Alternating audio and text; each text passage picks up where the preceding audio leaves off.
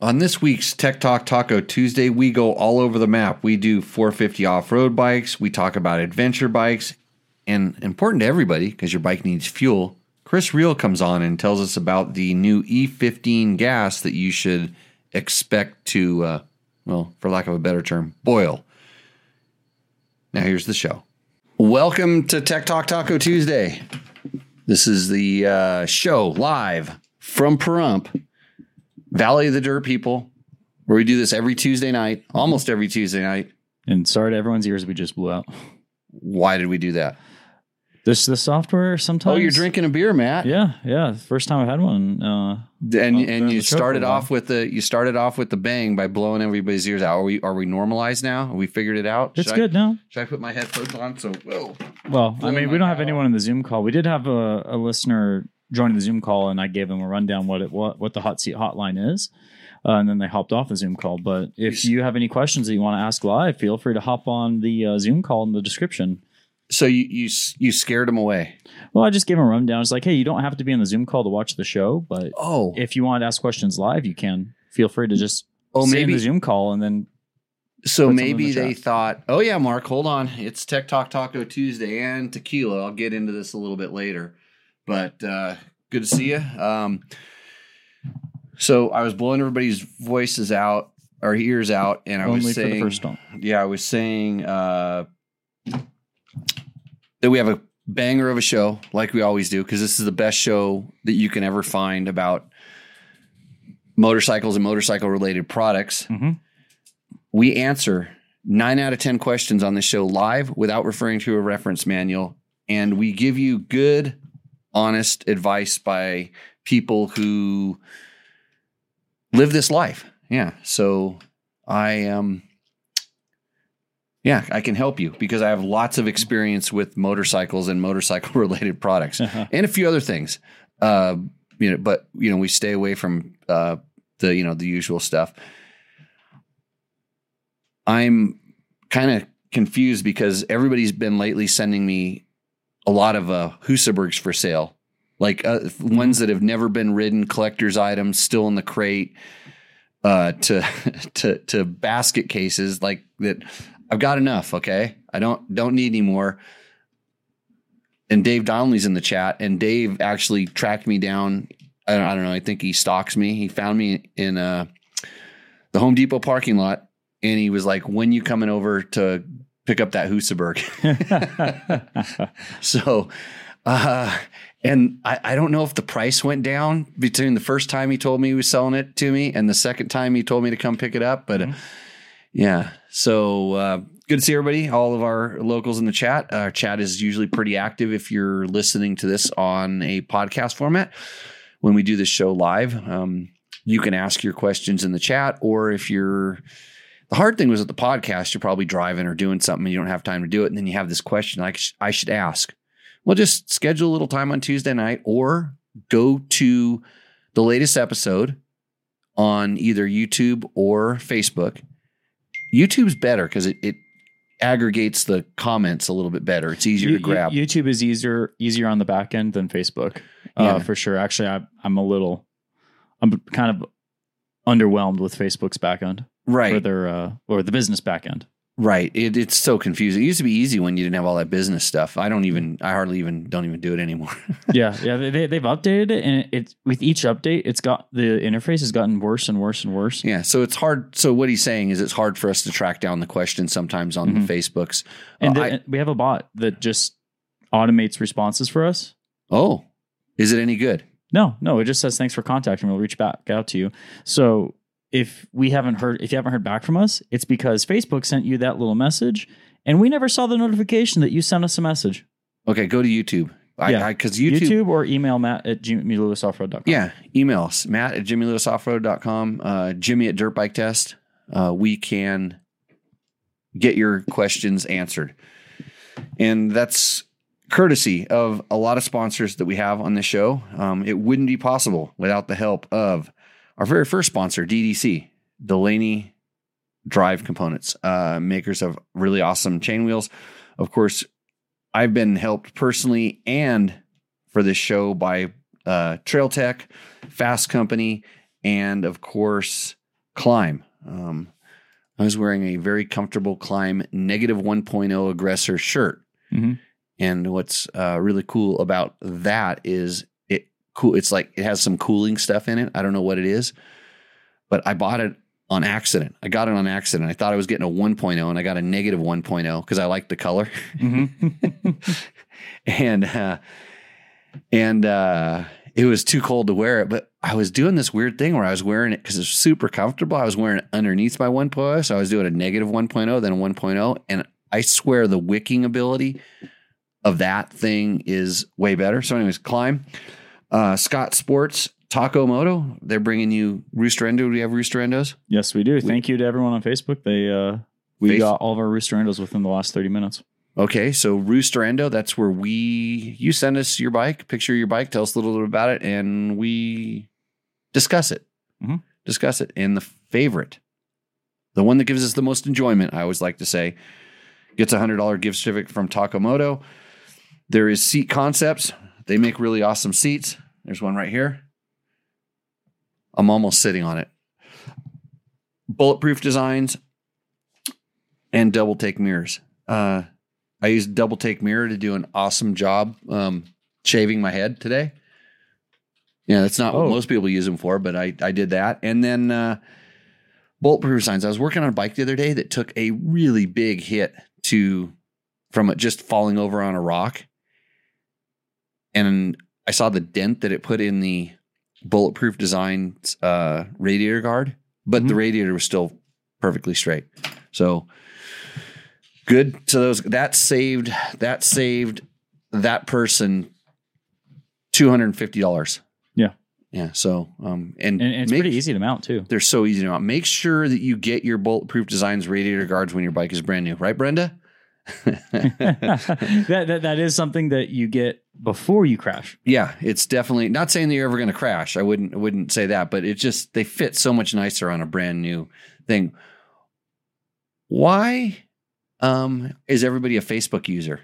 Or it's just maybe how they're logged in or something? It could be which channel they're w- watching through. This is something oh, I right. uh I'm just this is just a theory. I haven't put any time to investigate this, but I'm pretty sure that's if they're watching from one of the Facebook groups who got it. broadcast to. Okay, so Facebook user says over, armor, or under, and uh, the over looks like the uh, the like the little dots over the O. so I'm, I'm guessing it might come from uh, another country, but uh, that's a that's a good question. I mean, it's kind of a personal preference. I tend to wear I'm a big fan of under. yeah, I wear chest protectors over. Um, I always did uh, wear them over, but now they've gotten a lot more comfortable. And with some of the technical undergarments, you can wear like like a Klim negative 1.0. You can Mhm. wear that under and then a chest protector on top of it, and you don't get the kind of the chafing that you normally would, Mhm. and it doesn't get the kind of the hot spots that the where the sometimes the padding um will kind of mess stuff up. So Yeah. Yeah, I, I've I've I used to be over all the time, and then I kind of went uh, a little bit more to under. I mean, uh, of course, knee pads are always under the under the pant, Mhm. except for new new people like to put them on the outside. Uh, yeah, they'll Don't- put them on the outside on their jeans. Yeah, uh, outside of their jeans. Yeah, I don't I don't understand that yet, but um, why that's a thing? Maybe because they don't fit inside their jeans. But you know, riding pants are designed to have your knee cups or knee braces under, so that's under. Um, yeah, hopefully, yeah, that, that'll that'll answer your answer your question. Um, and then good morning if you're in the future, meaning if you're one of our listeners from Australia. Yeah, yeah. Yeah, good morning. Uh, it's I think for the it's support. yeah, or, Uh, or is it or is it tomorrow at this time? I don't. And Jesse, it was good seeing you too. I was uh Yeah, so we the went Taco Moto open house. we went to the Taco Moto open house uh, in Vegas. Uh, Taco Mike got a key to the city and cut the blue ribbon. Had the uh, city councilman there. Um, seemed like a it was it was a good time. Talked to a lot of different, a lot of different people. Um, if Mhm. half the people that said they were going to come out and go to my riding school, uh, come to my riding school, I'll be in good shape. So Um, I've been watching on YouTube on the big screen, Facebook on the iPad for the chat. Okay, good. Bumping our ratings there, Mark. That's a two for one special right, Right, there on the that's- on the viewership. That's good. hey, okay, we got a good question here. Okay, what is it? So from Facebook user, sorry, it doesn't say your name. Hey guys, I'm upgrading to a 44 millimeter throttle body on my 22 500 EXC, but found different, but found a different number for the 2023 KTM SXF throttle body. Uh, puts the number in the chat versus the 2022 and older KTM SXF throttle body is a different number. Uh, they're both 44 millimeter, but not sure if the different of the difference besides the 2023 is much better priced. My question is, why are you doing this? what are you What are you trying to achieve? Uh, but yeah, I don't. I don't know. I haven't taken one of those apart. That's uh, that's something that um, Taco Mike would probably be a little bit more inclined. Scroll down so I can look at the part numbers again and see if there's anything that Could it be uh where like the the throttle Um, cable attaches to the No, To the generally okay. So generally, um, the you put in the chat more power baby. okay. So Oh. so he also put in something else here. Um let me throw this in as well. Also right. So so they changed. They they they oftentimes they change the locations, and that's why I was looking at the at the at the first part number, and sometimes and it's like I said, the twenty three with that the the A four hundred six. Sometimes when it's a, when it's a brand new, it's on the early motocross bikes. If they adapt that over to the other models and stuff, it it will it'll change part numbers. They'll supersede Mhm. the part number because it was like a small it was like a small order of those, and then it it goes. But so I the for more power. Um, where where I'm, I'm wondering. I'm just kind of wondering like where you're lacking power. So so you're wide open, right? Mhm. And I always I always have to ask this. So you're already wide open. You're at peak RPM, and the bike's not making enough power at that point. And if if you are putting if you have supermoto wheels and stuff on it, then I can kind of understand. But I've yet to find someone that that claims that they that they want more power that would require a bigger throttle body. And in and I'm being dead serious that the that was bad. It was not the security stuff was on. Ow. Yeah. Well, there we go. Good. I had to take my headset off for that one. I had to take mine off too. Yeah. So so back to the throttle body. Um when when you're literally uh yeah, I mean you have to be like like wide wide open for that small difference in throttle body size to really make a big difference and a lot of times you're going to compromise probably where you're actually riding the motorcycle. So um yeah, see um so somebody like the the the this the what do they call them when they go into the troll? Yeah. how how did they get straight in? They didn't get straight in. How did you?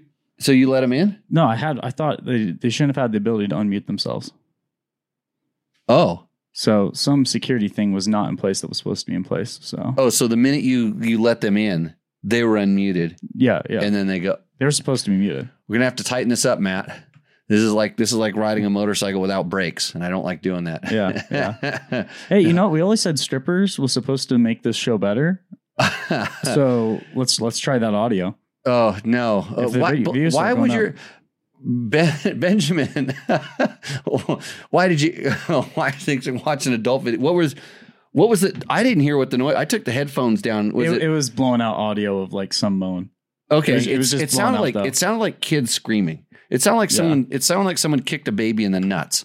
Yeah. Not yeah. that I would be familiar with what that sounds like, uh, but anyways, I, I, Rich, I do know something about how Trevor's bike was set up for the uh, Legacy race. Horribly, horribly set up. Mhm. Yeah, because it didn't finish, and he had tire problems that were um, induced largely by uh, bad choice in gearing, but also there could be a tire um, production problem. And just man, the the uh, the the time and effort spent to uh, fail valiantly, I Mhm. guess. Um, but yeah, I he needs to uh, do a little bit better. I mean, Trevor doesn't build his own motors. He he had somebody else do it, and evidently something was done wrong in the modifying thing. So back to what Jimmy riddles all the time. If they would have just left that motor completely stock, Mhm. they probably would have won. Because I'm 99% sure that that bike would go fast enough. I mean, put a, put a pipe on it, maybe do some fuel tuning, but that bike would go plenty fast like that to to win, and they would have had less tire problems, which slowed them down more than a lot of the other stuff. And then the bike, they decided to retire the bike before they grenaded it, which is smart because I don't think they have the budget to fix it. So, okay.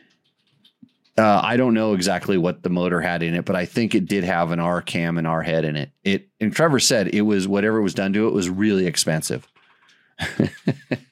so, and I, I think I'm guessing, and I don't think he's taken it apart yet, but I'm guessing that uh, by slowing down, it probably is, is had some bad stuff, catastrophic stuff going wrong with it. So it's probably very expensive anyway. So can we have any other questions there, Matt? Yeah, yeah. Asher's in the in the chat here in the Zoom chat here. So uh, Asher, we'll just bring you on with uh, with audio for now. So feel free to. Uh, I'm gonna unmute you here. Tech Talk Taco Tuesday's main sponsor is Yamaha. Yamaha makers of the YZ, YZFX, and WR lines for off road, and of course the Tenere 700 is uh, my current favorite adventure bike. And the one thing that if you start watching and watching all the videos that Trevor's putting up on this 450 uh, comparison, the Power Tuner app, which works on the FX and the YZ, and then now I have a competition ECU in the WR. Man, that's game changing. Uh, it it allows so much more tuning, and a lot of other manufacturers they have ability to do change little maps, but no way, not even close to the level you can do with the Power Tuner app. It's free. It's on your phone, and you can request maps from people like me sometimes and there's lots of maps that Yamaha provides. And if you just play with it, you can learn so much about how to make your YZ, FX, or WR that's been modified for co- close course competition use work way better. So, Asher's in the chat. Yeah. So uh, Asher, feel free to ask your question now. You should be good to go. I can't hear him. You got him muted. No, he's unmuted. He's unmuted, but One he's second. he's silent. He's should be- hiding. Yeah, you should be good to go. Is uh, he? Is Asher, he is your is your mic set up? Because it says you're unmuted. We can't hear him. Hello, I guess. Oh, there we oh, go. there we go. Oh, hello. Uh, so I guess my question is about um, clutch levers. So I ride a DRZ, and uh, kind of stupidly, I use it to like do trialsy stuff and really technical stuff with like No, that's that's not that's not stupid. That's a great way to practice. yeah. So It's fun fun riding. Um, I guess what was I gonna say? Uh, so I've kind of noticed the clutch is a little heavy for doing like kind of blips to get over big logs or kind of to load the flywheel and stuff. So Mhm. I've been looking at how to lighten it, and there's like a Magura hydraulic clutch quit. Well, what started this idea was I rode a buddy of mine's uh, KTM 500, and the hydro- hydraulic clutch kind of ruined everything for me with how light it was. Um, so I've been looking at how to lighten my clutch pull, and I've kind of narrowed it down to like an ASV clutch, which has a bearing, which should lighten it, or Magura has like a hydraulic clutch adapter kit. So I was wondering what's a better Right. option. So so I've used the Magura hydraulic clutch kit on a number of different bikes and maybe even a DRZ quite a long time ago back when they were newer. And it kind of depended on the bike whether it actually lightened up or stiffened actually the pull. So with without, you know, having like remembering exactly um, you could probably go on some on some forums or something that they're DRZ spe- specific, and somebody might may have done, and they can say whether it got lighter or heavier. Um, I I don't like I said. I wish I could remember because then I could tell you, but I, I know on some bikes it actually got a little bit a little bit stiffer. So there's there's a couple things like you talk about the ASV lever has the bearing, but sometimes on the ASVs and a couple other levers, they actually change where the pivot point is on the on the you know so where the so where it's pulling on the cable and where it begins to pull and where it ends up pulling. Because a lot of times if you if you actually change the adjustment on the clutch you know and it starts pulling at a different point it'll get a little bit lighter. I don't know if you've tried this just with the just with the adjustment Um, yeah, I've adjusted my clutch, but I've even changed out the clutch cable, and it's still pretty heavy. it still Stock seems sys- heavy Yeah, the stock system's pretty. I mean, I've oiled the pivot, but it's it's just raw metal on metal. So Yeah, I don't know that. I don't remember. The, I don't. This is strange things. I don't remember the DRZ clutch being that that heavy. But again, then again, I was never you know doing trials riding on them. I was just kind of you know trail riding or dual sport, and we did gnarly trails on them. And I don't remember it being that that difficult. And so I, I don't think it's like any of the I don't think it's the the clutch pivot or the cable. You know, if you take the cable and just have it free and it moves free, or the clutch pivot, you know, moves freely, those aren't going to cause it. Do you, do you know that if the springs are stock? um, I'm like ninety percent sure the springs are stock. Yeah. So because I've also seen people that, especially when they build up the DRZs, they put heavier clutch springs in there because they they tend to slip. And the one thing I was going to say is if you can get lighter clutch springs, that could help. But I know that the DRZ is prone to to clutch slipping under high low high power loads, which is it's supposed to do that. It's to it's to help the durability of the transmission and uh and uh someone on the chat just said that Moose makes a nice easy pull lever and perch for not a bad price. So I I would I would poke around and look at some of the some of the more simple options. Like I said, the levers. And I don't I know what like uh when ASV was when it was the the guy who did all the R and D, and I'm trying to think of his name. He was a, he was a he was so into clutch levers, and he's building all these CNC machine ones, and he would move the pivot points just ever so slightly, and it made a huge huge difference. Um, so.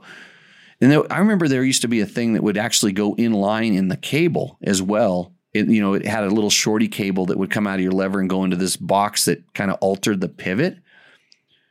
And so there was a there was a thing like thing like that as well. But the f- the first thing I would try is actually loosen up your clutch adjustment so it's like I would call it a little more slacky than what you're used to. So there's there's a lot of free play and see if just by having the lever kind of angled in a little bit more, if that lightens up the pull. And if and if that does it, maybe as simple as just you know kind of playing around with some of this stuff.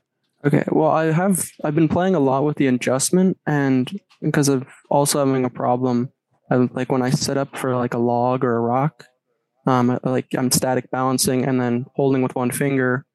But the problem is when I pull in with one finger, the clutch will um, like compress. Then it touches well, your touches your other fingers. Yeah, and then like my engine is loading, and then right as I like try to hit it, I'll either stall and then like fall over the handlebars, or I'll have to like hold with all my fingers, and then it's hard to control the handlebar with that one hand.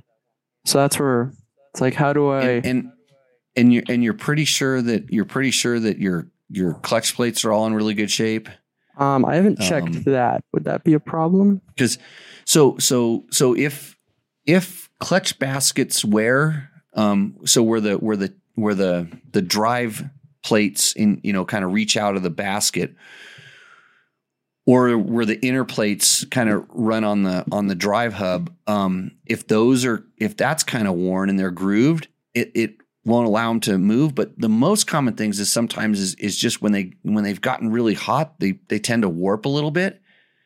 And then it takes a longer disengagement of the clutch to actually get it to disengage because they're kind of they're kind of still you know by being a little bit warped. So it's it's funny you know that it it's just and you're going down the right path. I mean, wanting to make it, you know, wanting to make it lighter. But I would, I would before I would spend a lot of money on on a on a certain part, I would make sure that everything in line. And like you said, you've, you've lubed the cable, that's good. The pivot, that's good. And it's not that hard to get in that clutch cover and, and pop those plates out and just look for any grooves on the basket or grooves on the inner ring and then check the flatness of the of the plates, especially the steel plates. And I I don't remember if that is all steel or there might be some aluminum ones in there also. Um, sometimes going to all steel plates um, can help also. Okay. I'm thinking it could be the clutch because my bike does have like 11,000 miles on it. So I definitely haven't checked the clutch before. So probably should get Yeah. into there. And it's it, super easy to do. That clutch cover pulls pulls right off, and you just it's four or five or six um, bolts, and it just comes apart, and then you can kind of inspect it. And if if if your if your steel plates are you know blue or black, if they're nice and silver, you're in good shape. If they're blue or black, it probably got hot, and then I would really start looking into the to the flatness and and just getting a getting a you know good replacement clutch, you know, or just new stock one, or there's so, you know, I've had really good luck with some of the aftermarket ones. Actually, from um, I put a couple of the Tusk clutches in my KTM RFS bikes that that that I bought with worn out clutches because I've never personally worn one out, and they're still in there. So they, Okay, so doing- Tusk is they're like a, good. a good clutch. Yes. Yep. Okay. I, the the ones that I the ones that I've used, I've had good luck with it. And if uh, if you want to support us, you can always help clicking through our link on the uh, on the dirt bike test and uh, through Rocky Mountain and I actually did that Get a for little chunk Rocky. Mountain this week. I think I spent five. Me and my dad spent like five hundred dollars, and we went through your link. So awesome. I appreciate it. It helps buy Matt's beer that he's stopped drinking and he's back drinking water because of all the mistakes he's made. Oh yeah, yeah. All all one two mistakes tonight. Two. Well, that's two more than perfection. We should replace the um. you know how we used to have the um counter? It's going to be the Matt's mistakes counter. Oh, okay. Sounds like a good thing. We'll get Brought, it brought to you brought to you by whoever wants Yeah, to sponsor wants that. Hey Asher, when you when you figure out what this problem is, can you get back to us? I definitely will. Awesome, because I I want to I want to learn a little bit about it too. All right. Because DRZs are still being sold, people still have questions, and uh, yeah, I it's a it's a so when when are you going to get a KTM? Uh, it's never because they're too expensive, and I don't like the maintenance intervals. Oh, they're oh you don't have to worry about it. It's trust me, they're they're no different than your DRZ. I mean, if you if you if you like to read the manuals, they will say a couple different things, but uh, you can always get a Yamaha. Yeah, I say, I don't know. I like riding to my to you by- desert races, so Yeah, awesome. XT XT. Uh, Hey, you know what Trevor's going to do? Trevor's going to Trevor's going to ride the XT225 to a National Hare and Hound and race it. And he thought that was going to be good enough. I'm like, no. Then you put a sleeping bag on your back and you go camping. there we go. the- it- is he going to do a video of this? Yeah, he has to. He put he videos everything. Oh, nice. And Asher, if if you're keeping an eye on the uh, chat right now, actually, someone in the Facebook chat just put a link uh, for uh, that moose. Uh, Yeah, but don't buy it there. Go to go to uh, Rocky go to Mountain. your Rocky guys' Mountain link, right? it. yeah, Go through our link and look up Moose Racing uh, easy uh, pull clutch lever. Oh, awesome. Well, hey, thanks a lot for uh, calling you a lot for having and, me. Uh, hope, hope, hope you hope you fix it. I would definitely will. Hey, eh, hey, has the, has the DR has the DRZ been in Roost or Endo yet?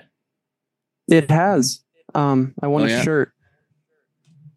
Oh, because was I mean to you? Uh, no, there was you picked a snow bike over me. Oh, that was horrible. I shouldn't have done that. Did we send the shirt? Did we send the shirt? Yeah, I'm wearing it right now. Oh, awesome. Nice. Okay, well, uh, let us know how it goes, and we'll see you out in the trail. Well, thank you. Okay. We do have another question from uh, Steve Smith here. Okay. I'm gonna Steve, uh, I'm gonna allow him to unmute himself, and then we'll because we got the security settings fixed. He's not having a giant orgy in his house, is he? no, I'm not. With the Security- volume turned to 11. I'm Okay. not. The security settings are fixed. but believe it or not. Welcome to Tech Talk Taco Tuesday and not Thank strippers. you. Cool. Uh, yeah, there, there are none of them here. Perhaps unfortunately.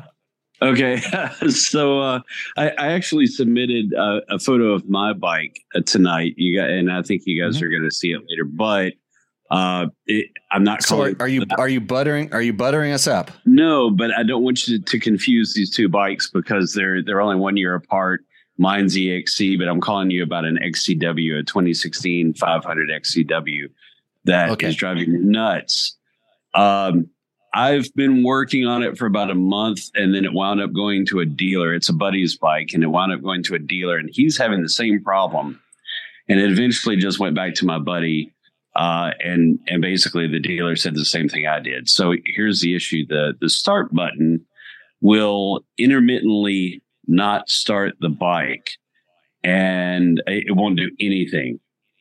And so the the well, it, it, I take that back. It'll turn the engine over. It doesn't prime the fuel pump uh, intermittently. Now, what fixes It's the, it? it's the relay. I've It's checked the the relay. relay that's underneath the side side panel. I checked them and replaced them with brand new ones. Really? I, I've done so much to this bike. I've replaced the fuel Okay, pump. I've 'cause it- 'cause replaced it- I Yeah. So okay, so if if it's if it's not the relay, then I'm going to go into the to the wiring harness I feel like I've and cleaned and fixed and every wiring disaster I could find. So so I think and I I the, I know that I've I I chased this down once or actually a couple times now I've chased this down and it was it was so the three things it was the the relay and so now anytime this starts acting up I just go change the relay and literally you know how there's two of them underneath there Yep, yep. They're the same. I same. literally just I just switch them right. and Yeah, and then, and then it new fix and then it fixes the problem and then I go get a new one and, and, and it's good. So that that's that's fixed it before. The I've had the buttons on the handlebar, the start button on the handlebar just literally wear out or have Yeah. dirt Yeah. get in there and stuff. Right. So so that's another that could be the issue. And if it's the wiring harness, and the wiring harness was really inexpensive. I I mean, like the the the light side one, I think is like three or four hundred bucks. And the the one that does the starting and all the other stuff, it was like sixty bucks, I think. Wow. Okay, And that might be had- worth. I had it. Yeah, I chased. Like I said, I chased every wire, and you look at some of them; they're like a little. You know how tiny those those wires are. Hmm. and um so that's the you know uh, it, it- all it takes is one that's just kind of like a it just cracked and pulled apart and it touches half the time and doesn't touch the other half you know Yeah. it'll it'll eventually completely fail but i would i would go that route Well, the, the the weird Mm. thing here is that it invariably, if I give it the weakest little kick, I don't have to kick it like like I really want it to start. I can just I can be in tennis shoes and just give it a third of a kick, and all I have to do is just hear that fuel pump prime, and then I can hit the button, and it'll start instantly. So the button's not giving me trouble. All that's happening is it's not priming off the button. huh It's I know. The the Yeah, button um, seems to work perfectly and it all it's okay. it's not priming. so so i'm going to tell you one other thing that that i've had happen is i've Mhm. had an ecu go bad I was And- wondering about this. Okay, so I had an ECU go bad, and if you have the ability to switch ECUs, see if the see if the you know between a couple different bikes, see if the problem follows the ECU, Okay. and and and so and my ECU, I'm trying to remember what it did. Uh, it was a long time ago, and it it did something. It did something that was just kind of funky. And it didn't. It didn't make any sense. And I chased a lot of different stuff. And it was like I just said, "Well, I'm just going to start switching parts, you know, just wholesale." Because I had a couple. Of the, it was a 2014, so I just switched switched ECU, and the problem went on to another bike. And I'm like, okay, that that's that's it. That's the issue. And I think Yeah. it might have been just the. It was it was like the the the way that the the lights would turn on or off. It was some kind of weird signal where it would just intermittently the lights would just you know it wouldn't it wouldn't sense that the engine was running anymore even though it was running and it would shut lights down. So uh yeah give give that a shot. Um for sure let us know what you find out. Um Yep.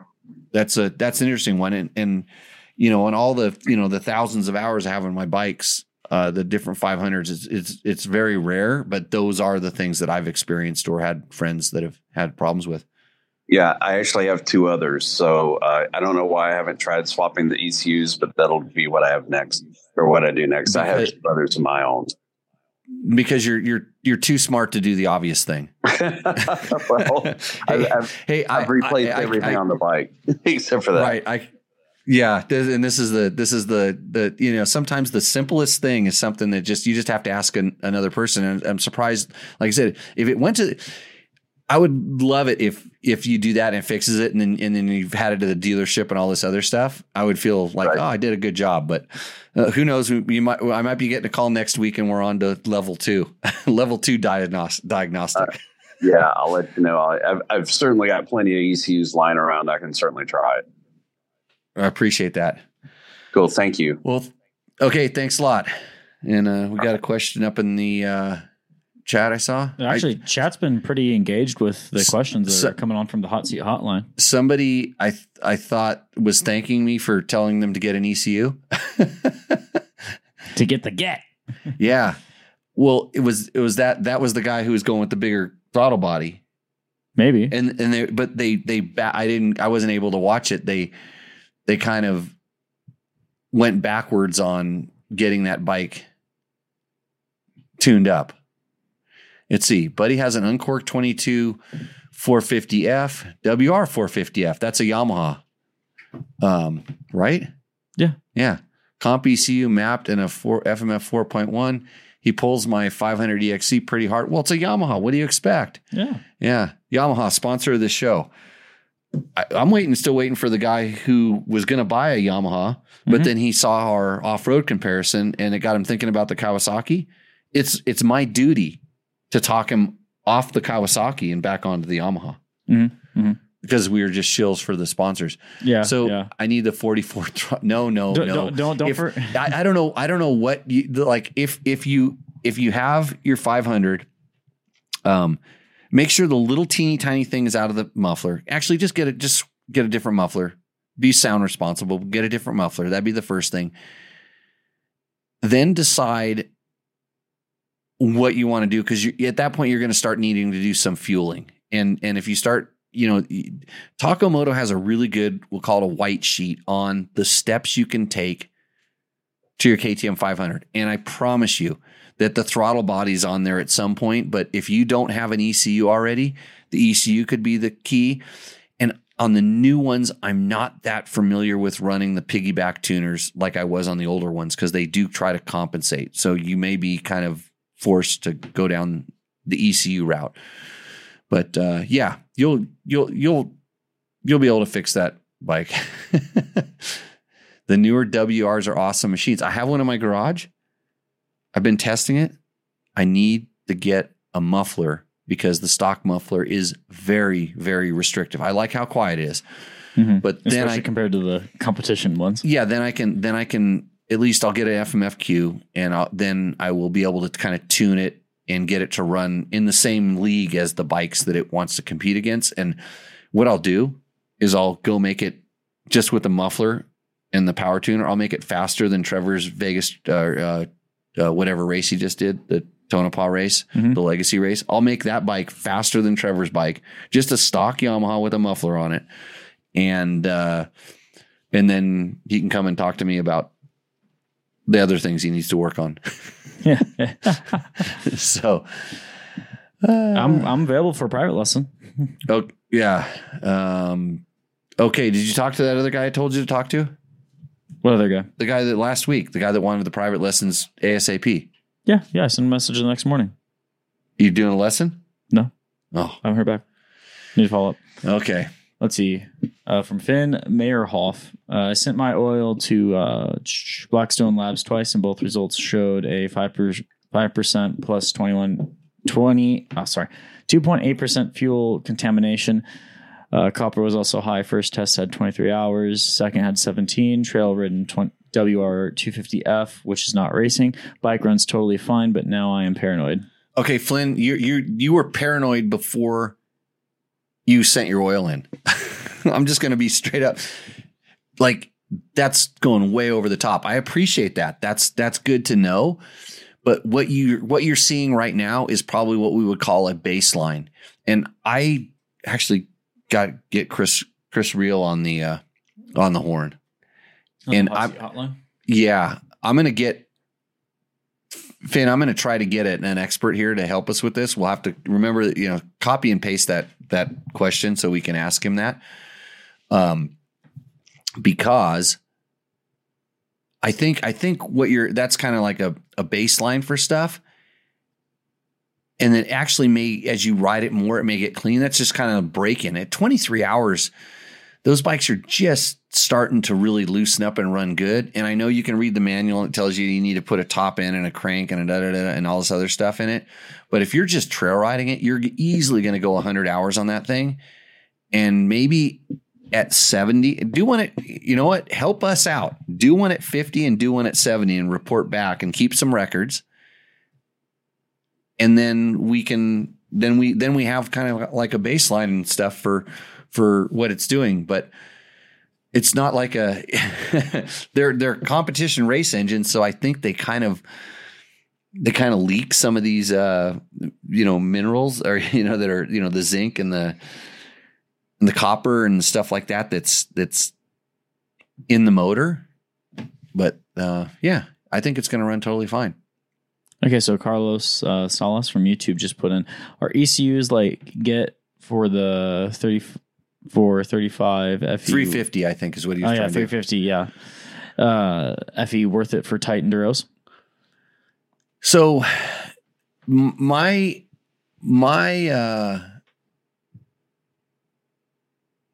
so oh Chris is in there. Chris uh s- make sure he's in the the get him put the link to the hot seat hotline in there. It's in the description. Oh, it's in the description. Yeah. Well, he might not know where that's at. He's a he remember he's a petroleum scientist. so the so Carlos, what I'm going to ask is, and you can respond back in the chat, is when when you're riding, like where where would you like more power or less power or smoother power or what what are you actually trying to achieve?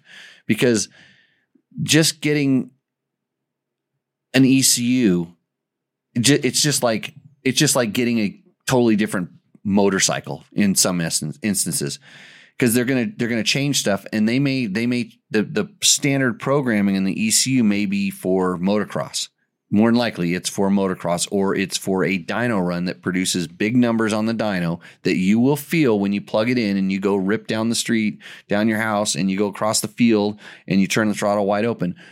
But will it actually work better out on the trail where you're going to use it? That's the question that that you need to ask. And and it could be if you had a really good tuner that works with the ECUs that knows how you ride and knows where you want the bike to do certain things it's absolutely a better thing and if you're smart enough to play with the tuning capabilities that come with some of these ECUs, so you need the Wi-Fi unit and the other stuff, then you can get the the the get to do anything you want it to, just like the Yamaha power tuning app. In fact, there's a lot of similarities between those two for some reason. So, yeah, that's uh, so it, it's it's kind of a difficult question. I'd rather I'd rather when you start talking about like what you wanted to do, you know, sometimes it's as simple as changing the gearing. It's changing the throttle pull wheel. It could be a muffler. Uh, you know, certain mufflers, certain header combinations do a lot of different things. Sometimes you may have done something that you read on the internet, it's like yank the reeds out of the intake track and wonder why all of a sudden you lost the torque that you had become accustomed to. So, um, other things. So there, there was another question here. So Okay. from Brendan Springer, uh, Springer Data, Davis, for a 13500 XCW E that is a snow bike with a full FMF 4.1 exhaust, riding between 8,000 and 10,000 feet, will the stock ECU run too lean? For the piggyback tuner, would you run slightly more lean?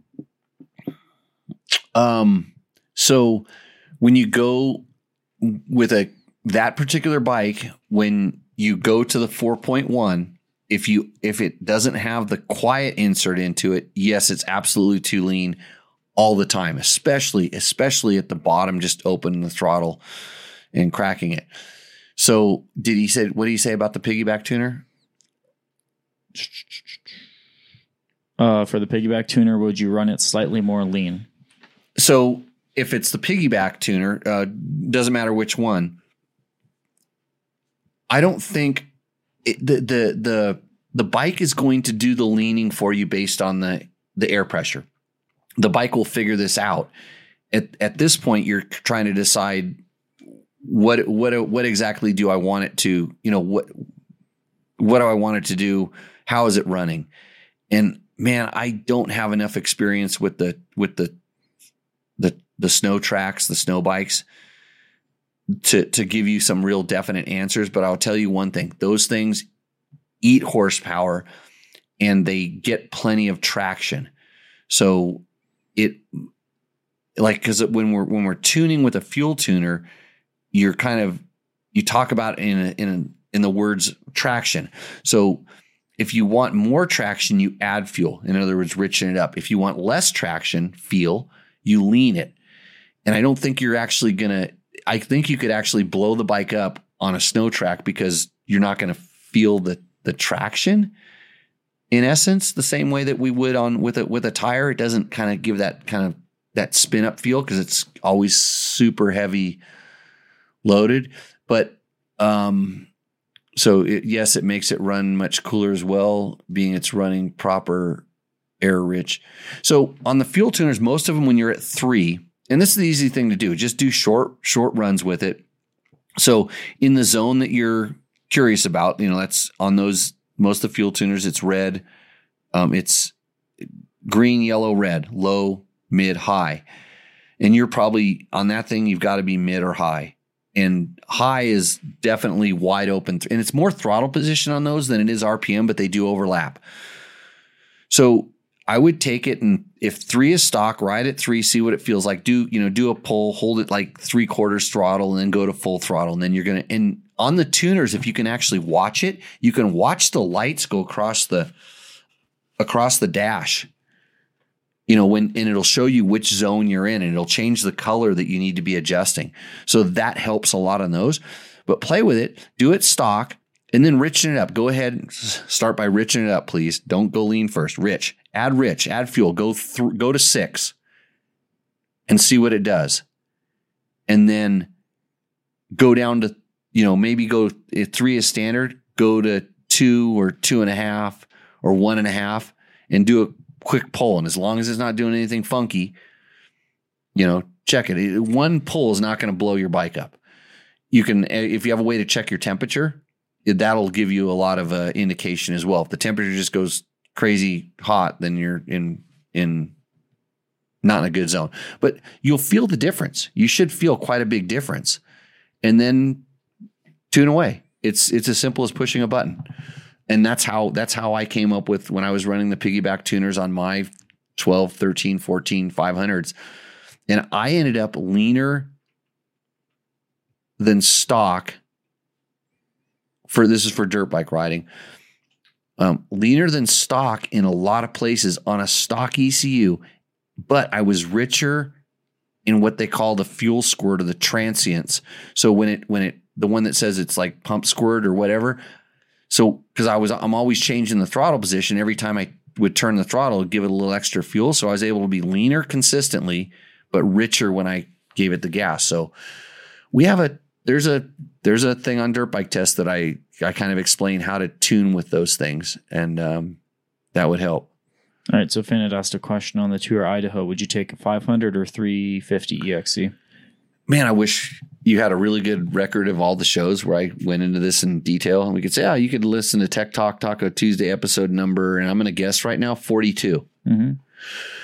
But I, after doing it, I kind of thought that the 350 might be a, a better bike in some situations because it, it just acts so much lighter so most of the time but there's the times when you when you just need that little just that little bit of torque that a 500 has that chug and that pull where the 350 doesn't have it you kind of have to do it with rpm and so it, it kind of comes down to what kind of a rider you are and i i, I kind of thought back i'm like man that might have been a little bit better on a 350 but i've always uh you know, I'll look at 40 episode 42. I don't know if it's episode 42. I'll say you're right here right now. You're already on the topic. So Yeah. keep it going. Yeah. We have this momentum. So no, it, it- we'll just roll it. So I went back and forth, you know, thinking I would, I, but I think I would just default to the 500. I would default to the to the to the larger bike because I've always I either like I want a 125 or a 950. I'm kind of this. I like I like the the polar opposites of the thing, and the 350 is really good. And just put a tamer map in number two on the 500. You can have a 500 and 350 in one bike. Uh, that means you have to have an ECU on it. I Mhm. think with two position switches. There, there was a conversation going on about the the Get ECU. So Right. It's hard to pay attention to the conversation when I'm trying to. I only have two brain cells. yeah, yeah. and I'm trying to kill them, evidently. But when they when they rub together and the, the information comes out, hmm yeah, it's like ones and zeros. I don't know how this works, but uh, it's hard to, to do the third thing and keep an eye up on the chat there. So Yeah. Oh boy. Okay. got some questions We coming got, we got a couple paragraphs now, so let's go to Victor's question first. oh boy, So Victor just purchased an ODB OBD adapter to connect the Africa Twin to my OBD reader. Is there a chart that can tell me if it is running too lean? If there uh, is there a base map to compare with the readings I will get? Dealers say nothing is wrong, but still pops every once in a while. Uh, POS spike is getting on my nerves. Also feels like it's loses power at altitude, which is impossible, right? no. Okay, so I'll work backwards on your question. So no, it, it any vehicle will lose power at altitude because there's just less oxygen, so the bike puts less fuel in it. It will lose power. This is normal.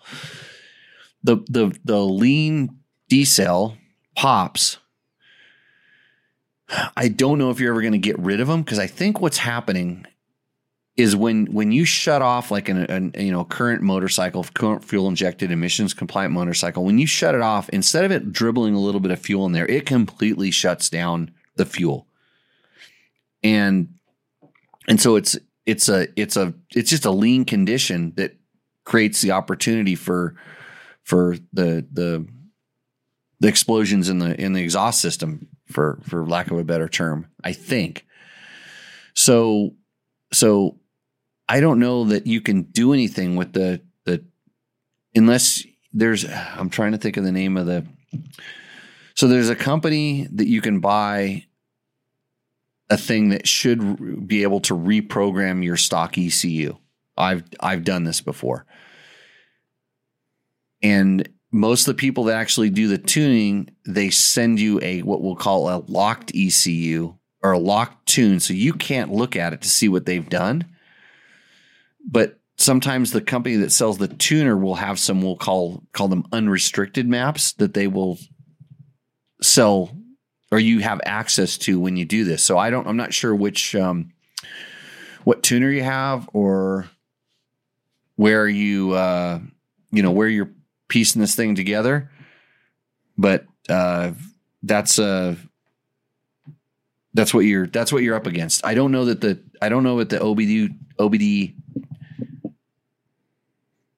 tuner will do because I actually bought something that plugs in it plugs into my thing, but it also plugs into my computer and then I can um you know send the send the tunes in and out and it take it, it was it's pretty difficult to reprogram it. It took a few steps and there was some it's they, they do not make it easy, but of course I only use mine for closed course competition use on the flat track on my private property. Uh, Ricky Brabec, ADV Life. yeah. I heard he's doing some ADV Life. Oh, hey.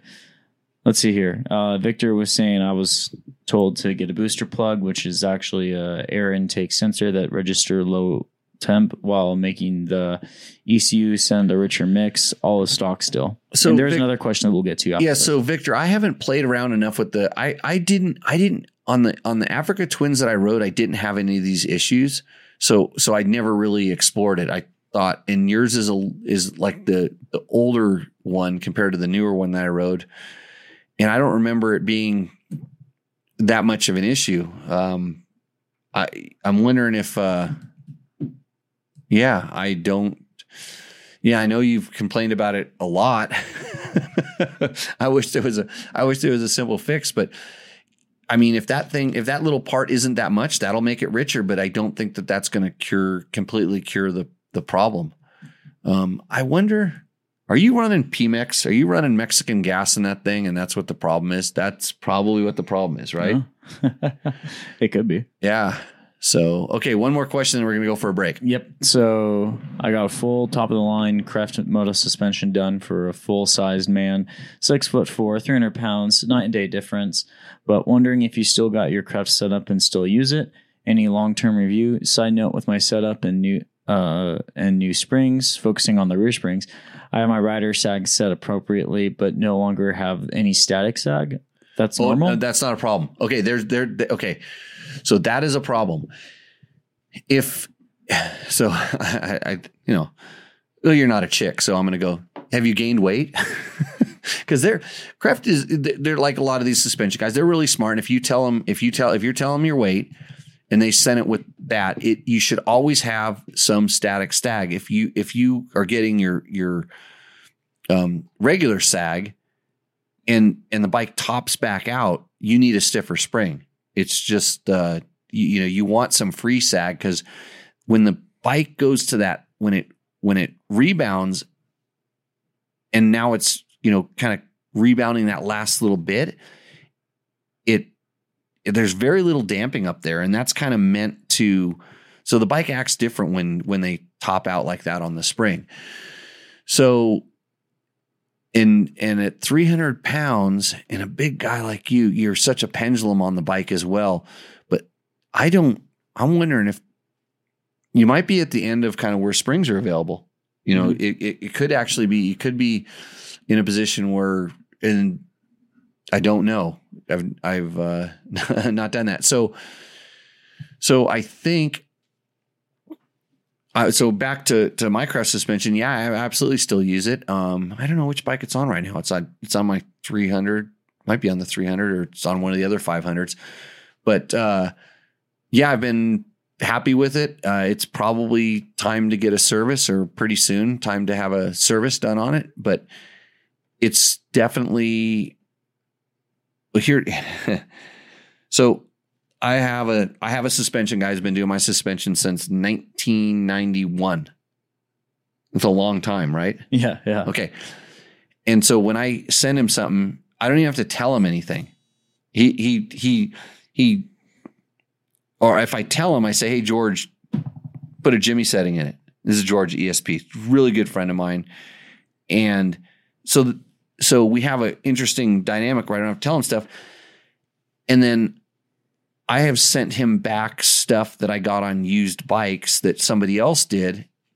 And he pulls it apart and he goes, Oh, they put this and that and some other goofy, you know, I don't, I don't want to say goofy, but it's not stock. I kind of expected it. I didn't realize they'd spent that much money to make the suspension that bad, but they had. And I wanted to, to go back to Jimmy settings. And he's like, Can you just get some stock parts? Because we know exactly what to do putting the stock parts back in.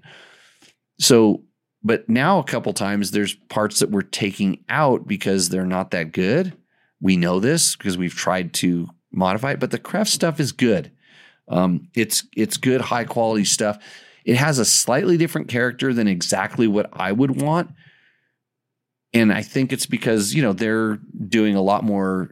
You know, we'll call it like you know wet, damp trails, roots, rocks, um, not as much desert and when I was working with them, I went kind of crazy on on the bottoming resistance. And they're like, you can't need that much bottoming resistance. I'm like, oh yeah, I can. But I tend to ride a softer a softer setup, and the bottoming resistance is really important to me. I you know I need that kind of control at the end of the stroke. So that being said, get that get that shock spring fixed, um, and I think uh, most of the other problems will go away. Uh, that's that's just a definite like when we run into this problem like especially when i'm riding like 125s and stuff and i top this most of the 120 i can just barely get the 125 to have a little bit of free sag with the close to the right amount of sag and then i'm okay but if it ever tops out i you have to go to the spring so okay um, we will come back and answer more of your incredibly valuable and smart questions. And what what are we gonna do also besides pour another thing of tequila? We're gonna do some Roost or Endo. Roost or Endo, everybody's favorite segment. So we'll see you back in a couple minutes. Hey, remember these sponsors support this show and they all make good stuff. What's up, Moto Buddies? Mike here from Taco Moto Co. What is the Taco Touch? It's the best service in the industry. Virtually 24 7 tech support via email or text. And it's like having a dirt bike doctor on call every day of the year, helping you fix your bike or recommend parts or setups for you. If you've ever received an order from us, you know that the Taco Touch extends to our fulfillment, and our orders come with the coolest stickers that you've ever had, uh, buying parts from anybody before, and a handful of root beer barrel candies. Um, all of our Taco Moto Co branded components come with a no questions asked lifetime warranty, and we'll even extend out the warranty of other manufacturers, OEM, and aftermarket parts where we can, sometimes for life. We test and tune endlessly and exhaustively and obsessively. We're trying to destroy everything that we can before you get your hands on it to look for weaknesses and to improve it or to make recommendations to the manufacturer. And if it's something that doesn't uh, meet grade, then we don't offer it on the store. Everything that we carry is something that we have personally used, tested, and ridden and raced and knows meets the, the high taco touch demanding standard. Go out and get some adventure. Welcome back, and again, a big thanks to all of our sponsors. Tonight's uh, tonight's tequila Tech Talk Taco Tuesday, and tequila is. I have a hard time saying this name. This is a tequila you can't get here in the states. It's Los Gallabose, something like that. Los Gallabos. This is good. Mark, you would really enjoy this tequila in particular. So uh, it's a extra anejo, which means it's extra expensive. So yeah, it's it's you know they age it for a little while. Pretty pretty tasty. Has a has a very good smooth finish. Um, so thanks everybody for joining in. Uh, we are going to keep going with your questions. We're trying to get Chris Real on the phone right now because there was some regulations because of uh, things that I don't understand where we could get E15 fuel. It was sort of as an emergency thing. I think it's to help bring the price of it's the fake way to bring the price of fuel down. And so now you could be getting E15 fuel, which means extra ethanol inside of it, which is not very good for sitting inside of your gas tank and or hot weather because it boils kind of easy. So is he popped up in the chat just yet? No. No. I'm gonna try to call him. I'm gonna see if I can. I'm gonna do. Uh oh. Why can't I call him? My phone doesn't work. He needs a passcode. A passcode? Here, here. Text him. Can you? Uh, is it? He shouldn't. um, I'm gonna call him right now. I'm gonna call him. Here we go. I think this works. Yeah, go do that. Or go ahead. Um, and then I plug him into the thing. Good evening. Good evening, Chris. I'm going to plug you into the to the show here. Oh, it's been a while since we've used that. Let's see if that actually works. Okay, here we go. Uh, you Wrong should thing. wrong thing. Yeah. Just go ahead and Yeah, Chris, Talking you, the phone. can you hear us? Yes, I can hear you guys. Good. Okay, Matt's going to try to push some buttons and fix everything. So you sent out a really interesting email uh, about a week ago that was talking about the. It was a emergency regulation to allow the use of E15 fuel. Yes, yeah, it was it was a fuel waiver. Um, so they're going to allow EPA has been given the order to um, allow e, the continued use of E15 fuel for uh, for the summer. So we do we get E15 in the winter? Uh, some places, yes, but and and uh, many places, yes.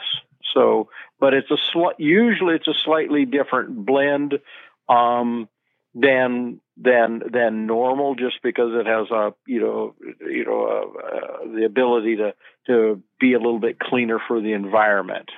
And so this year they're not changing the fuel as much, and it's going to be E15 pretty much year year round this year. And so the problem with this, the most obvious problem would be uh, easier boiling of fuel.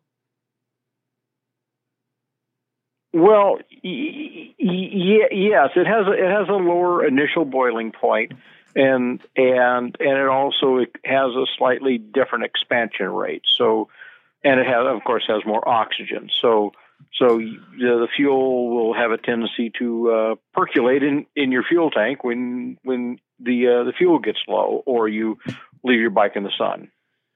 I've I've had it happen with uh, full tank, half tank, quarter tank. it seems it seems like especially when it gets really you know when it gets really warm and you're going slow speed and there's not any cooling effect from the outside air that it happens um, quite a bit. I have I have this this motorcycle you might have heard it. It's called Husaberg. Yep. It, the, yeah, the the uh, the the the pipe runs right up underneath the tank, which is, runs right up underneath the seat, which is, and that that's a gas boiling monster. Yeah, and and you know, I mean, I've I've got some video and some data and stuff like that. It, you know, some some of the fuel will will boil at at like 105 degrees. So if it's a 95 degree day and you started your motorcycle, the bottom of the tank is, you know, is hot enough to make it boil. And when does this become like problematic in that the bike will start running poorly? Um, if you've got ambient air temperatures above about 85 degrees, um, with some of the some of the fuels, uh, you can you can expect some some fuel boiling. Um, and of course, when you gain elevation, you know, every time you go up a thousand feet, you drop the boiling point of of the fluid down. So you know, there's a there there's an intersection point, you know, of, of when when to expect it. So you know, if I'm riding at 2,000 feet elevation and it's 90 degrees uh, uh, air, ambient air temperature, um, I'm I'm pretty sure I'm going to have have some significant chance of fuel boiling, and and that that also that also affects you know the tuning and and and very much your fuel economy. Yeah, because I've I've I've yet to have boiling fuel cause my bike to stop running. I have I have noticed it it would get like kind of wouldn't wouldn't run you know proper before, but I was always worried, and it was it was I was never I was never down to like you know like like an eighth of a tank, let's say, where I thought maybe that all that that the fuel boiling would make it so that it would be have a hard time pumping it into you know getting building pressure up in the line. So is is that is you know having extra fuel in there would help also, but is there a point where it you know since it's because it, it, it when I've looked at it in some of the more clear tanks, you can see how it kind of starts more up at the top. Well, yes, the you know the you know the you know the, the the bubbles and stuff will you know the you know you'll you'll start you'll start having what looks like foam, but it's actually it's actually boiling. And if there's a hot spot, you know, close to the pipe or or you know um, you know where you have a lot of radiant heat or or or near next to a heat sink like a like a, a submerged fuel pump, it it can um, it can start boiling there. Um, and then and then the pressure goes up in your fuel tank and you know most of us have have fairly good venting so that you know, we don't have a pressurizing um, problem most of the time but you know some of us with adventure bikes we can you know we can have the old hoof when you open the gas tap. Oh and i've had i've had some of the you know even motocross bikes with a little pressure check valve the little oh yeah. little ball valve um you know to make it so it doesn't spill when it falls over.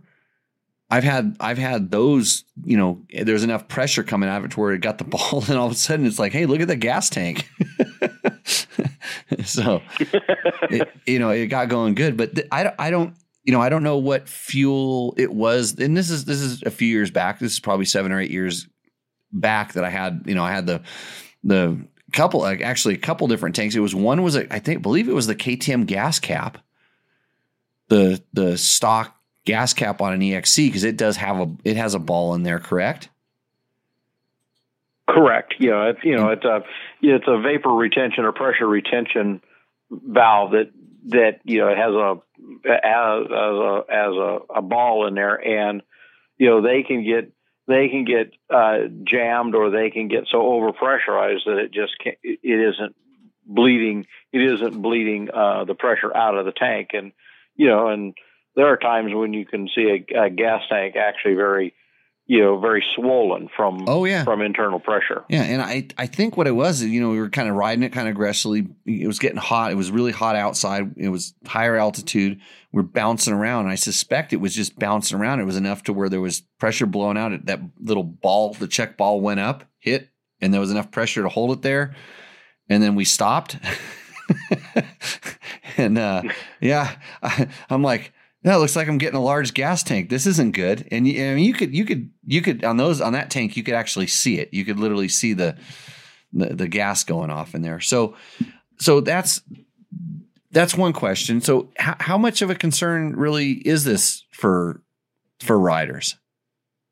Well, it it, it it it's what we're going to get, and so so you know the the things that we have to just kind of be be mindful of is is you know the feels like it's you know it's vapor locking or it's you know the fuel tank is rumbling. Um you know you're gonna you know you're gonna want to get make sure that the that the pressure is is from from that. So it's you know it it's not a death sentence. It's just it's just something that we're going to contend with for for a while and and more so in the future. Uh, but fortunately most of our bikes are pretty smart and um, can can um, uh, can contend with that. And and so you know we're gonna you know we're we're going to continue to see you know um, vapor recovery equipped motorcycles, and we're going to continue to see high vapor pressure or low boiling point fuels. So we're we're all going to have to adapt a little bit, and you know, um, and, and making sure that the, the the tank is venting is a is a is a big is a big thing, and um, So so so, know, and- so it doesn't then also- pressurize. so it doesn't pressurize. Right. The so the last time I remember it really being problematic was kind of during the COVID times when we got I guess we didn't use a lot of the winter fuel and the winter fuel kind Right. of stuck around into the summer and so that's sort of what we're going to go through now with them allowing the it's exactly it's exactly it's exactly what you know i mean it's exactly the the condition that we're going to to have um you know because the fuel isn't going to be seasonally adjusted in all locations. So you know i'm speaking kind of in a in a broad in a broad sense but e e15 is going to be with us fuel this year um for sure. And and um you know and and we just we just have to you know kind of contend with it. You know we're not going to go as far on a on a tank of fuel. Um fuel may boil a little bit and the bike may be leaner than we like okay. but that's you know it, it, it you know it I won't say it's a death sentence. I'm just saying it's it's one it's one of those things where you go this you know if your bike starts running bad and you haven't done anything it's it's it's fuel Right. probably Then so so next question is is this if this fuel sits in your tank for long periods of time is it more problematic? Um, a, a little bit. Um, you know, the the the fortunately the, the the newer bikes, if they're you know within you know five years old or so, they're pretty. You know, they're they're pretty fuel safe. Um, the thing with with the ethanol fuels, they do bring in water, and that's a little bit that's a, that's a little bit challenging on on fuel pumps and fuel filters. Uh, and of course, you know, it does And some carburetors. you know some carb you know carburetor corrosion issue you know the you know the the the green you know the green rot in a carburetor or you know you know black brass jets you know that's you know that is that is absolutely corrosion Right, and that's that's from the ethanol attracting the water, the water getting into the fuel system. So, so I guess good preventative measure would it be just to to start the bike every so often or agitate it so that the the the water separates and gets back in there and um you know my my solution on that is you know it is you know the, the water's going to go to the bottom of the tank and that's where your petcock is Yep. and your carburetor's at the and your carburetor's at the, is, is is lower than, the that. petcock yeah. and so you know you know once in a while you know taking the you know taking the the the drain uh, uh, cap off and and dumping the water out and that's where it's going to be. Um you know and then you know I always run a little you know uh you know I have an unplanned hydrocarbon release. I I, I turn the gas on and let let some let let some dribble out eh, onto a rag but you know which Right. you know which is and put into a yeah put into a, uh, a container a sealed container um yeah and disposed of properly of course well I actually actually I use it for lighting the campfire but don't tell anybody. So, okay so so yeah and and then but is it is it is it is the water that hard on the fuel pumps as well?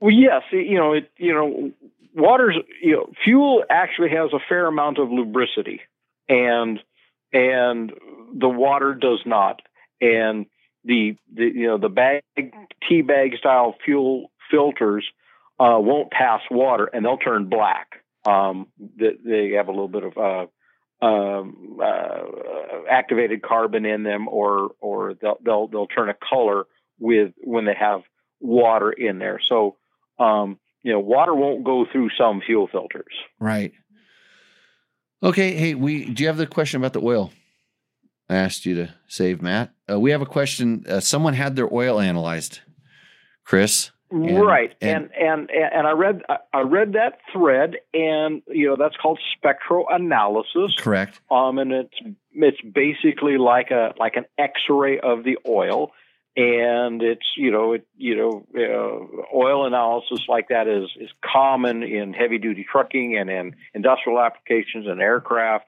and lube engineers use it a lot to see you know see what's you know what's going on in you know in a you know in an engine. And so yeah a spectroanalysis will, will tell you the heavy metals you know. First first of all it'll tell you what's in your oil.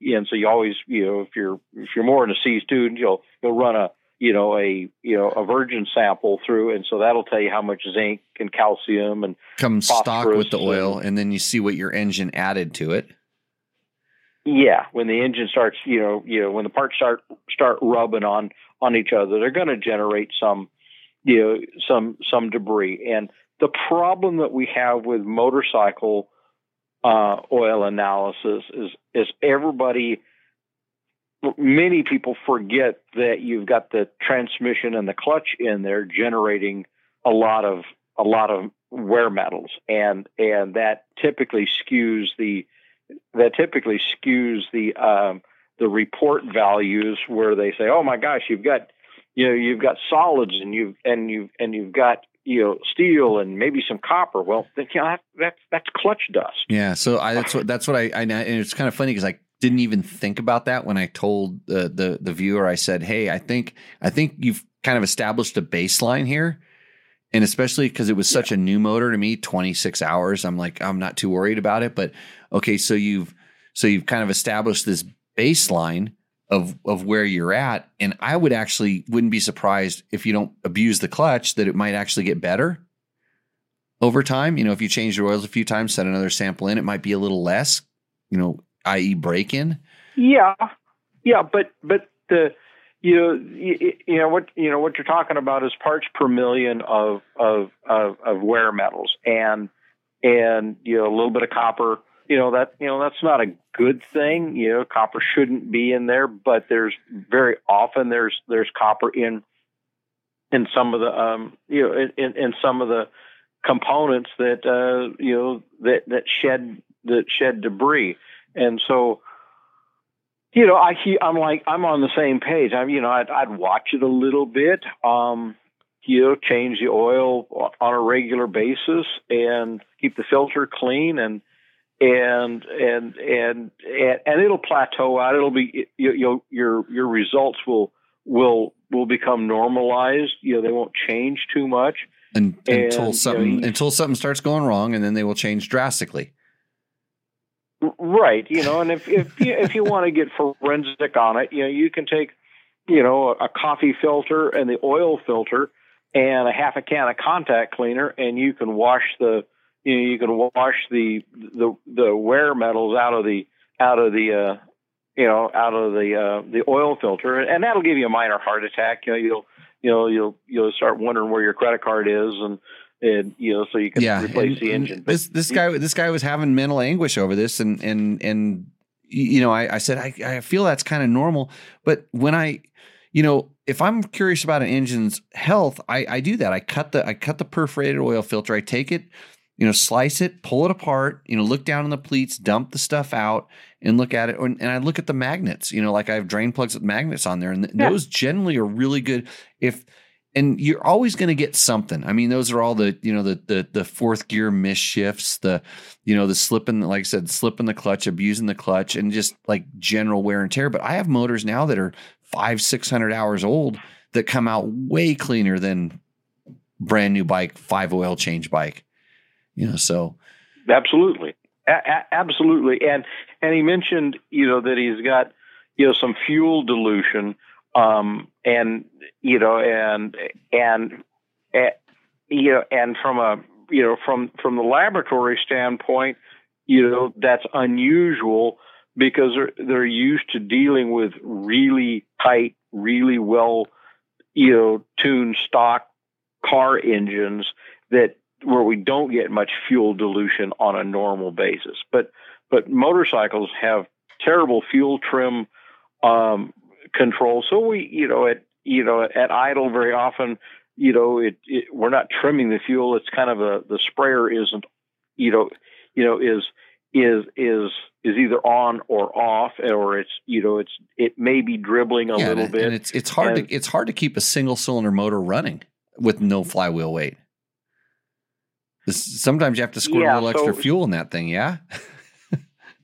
yeah, and and so you know, uh, fuel fuel dilution um, is is kind of you know is kind of normal, and and and you know when you get when you get some fuel in the oil, it thins the oil.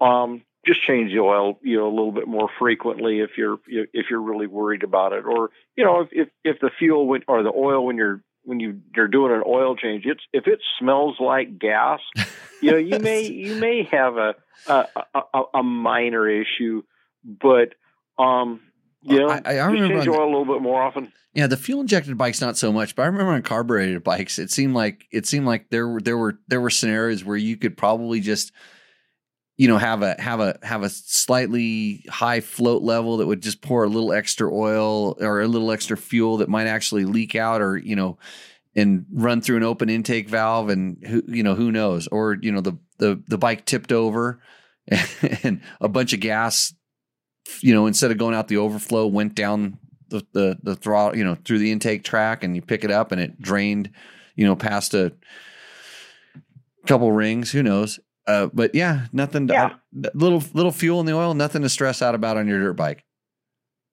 That's that that's that's my opinion, and and and and you know, I mean, and and just on top of the maintenance, and and if you know, if you think there's something, you know, the bike starts, you know, you know, the oil filter starts looking looking bad, or the oil drains out and looks really thin, um, or smells of, of gasoline.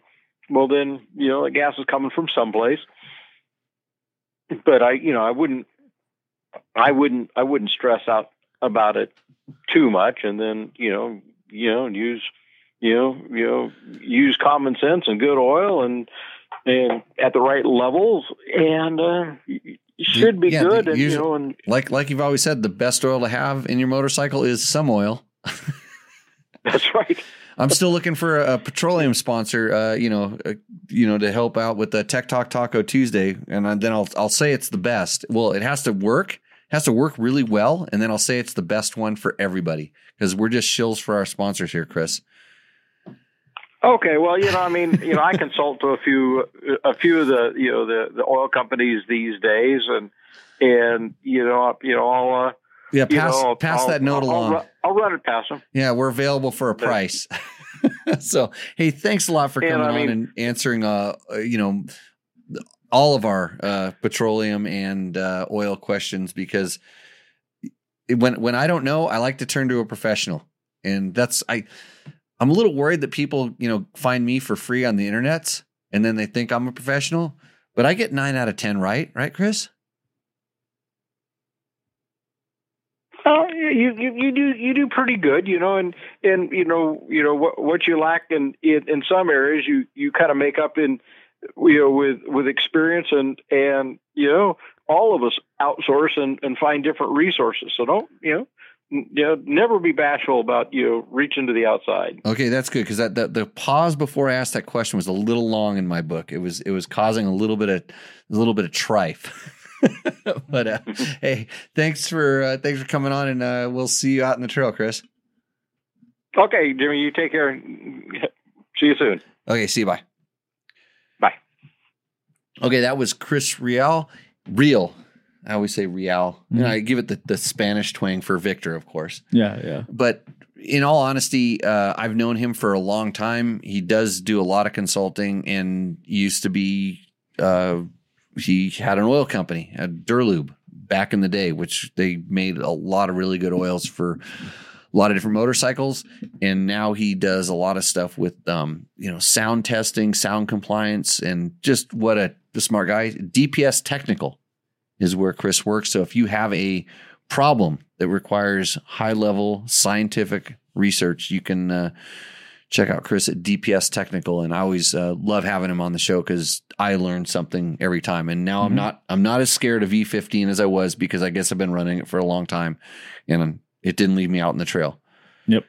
So if you're lucky, you can get non-ethanol fuel, then you don't have to worry about this. But uh, we don't have that option here. So I guess it's time to get to our well, some people's favorite segment of the show.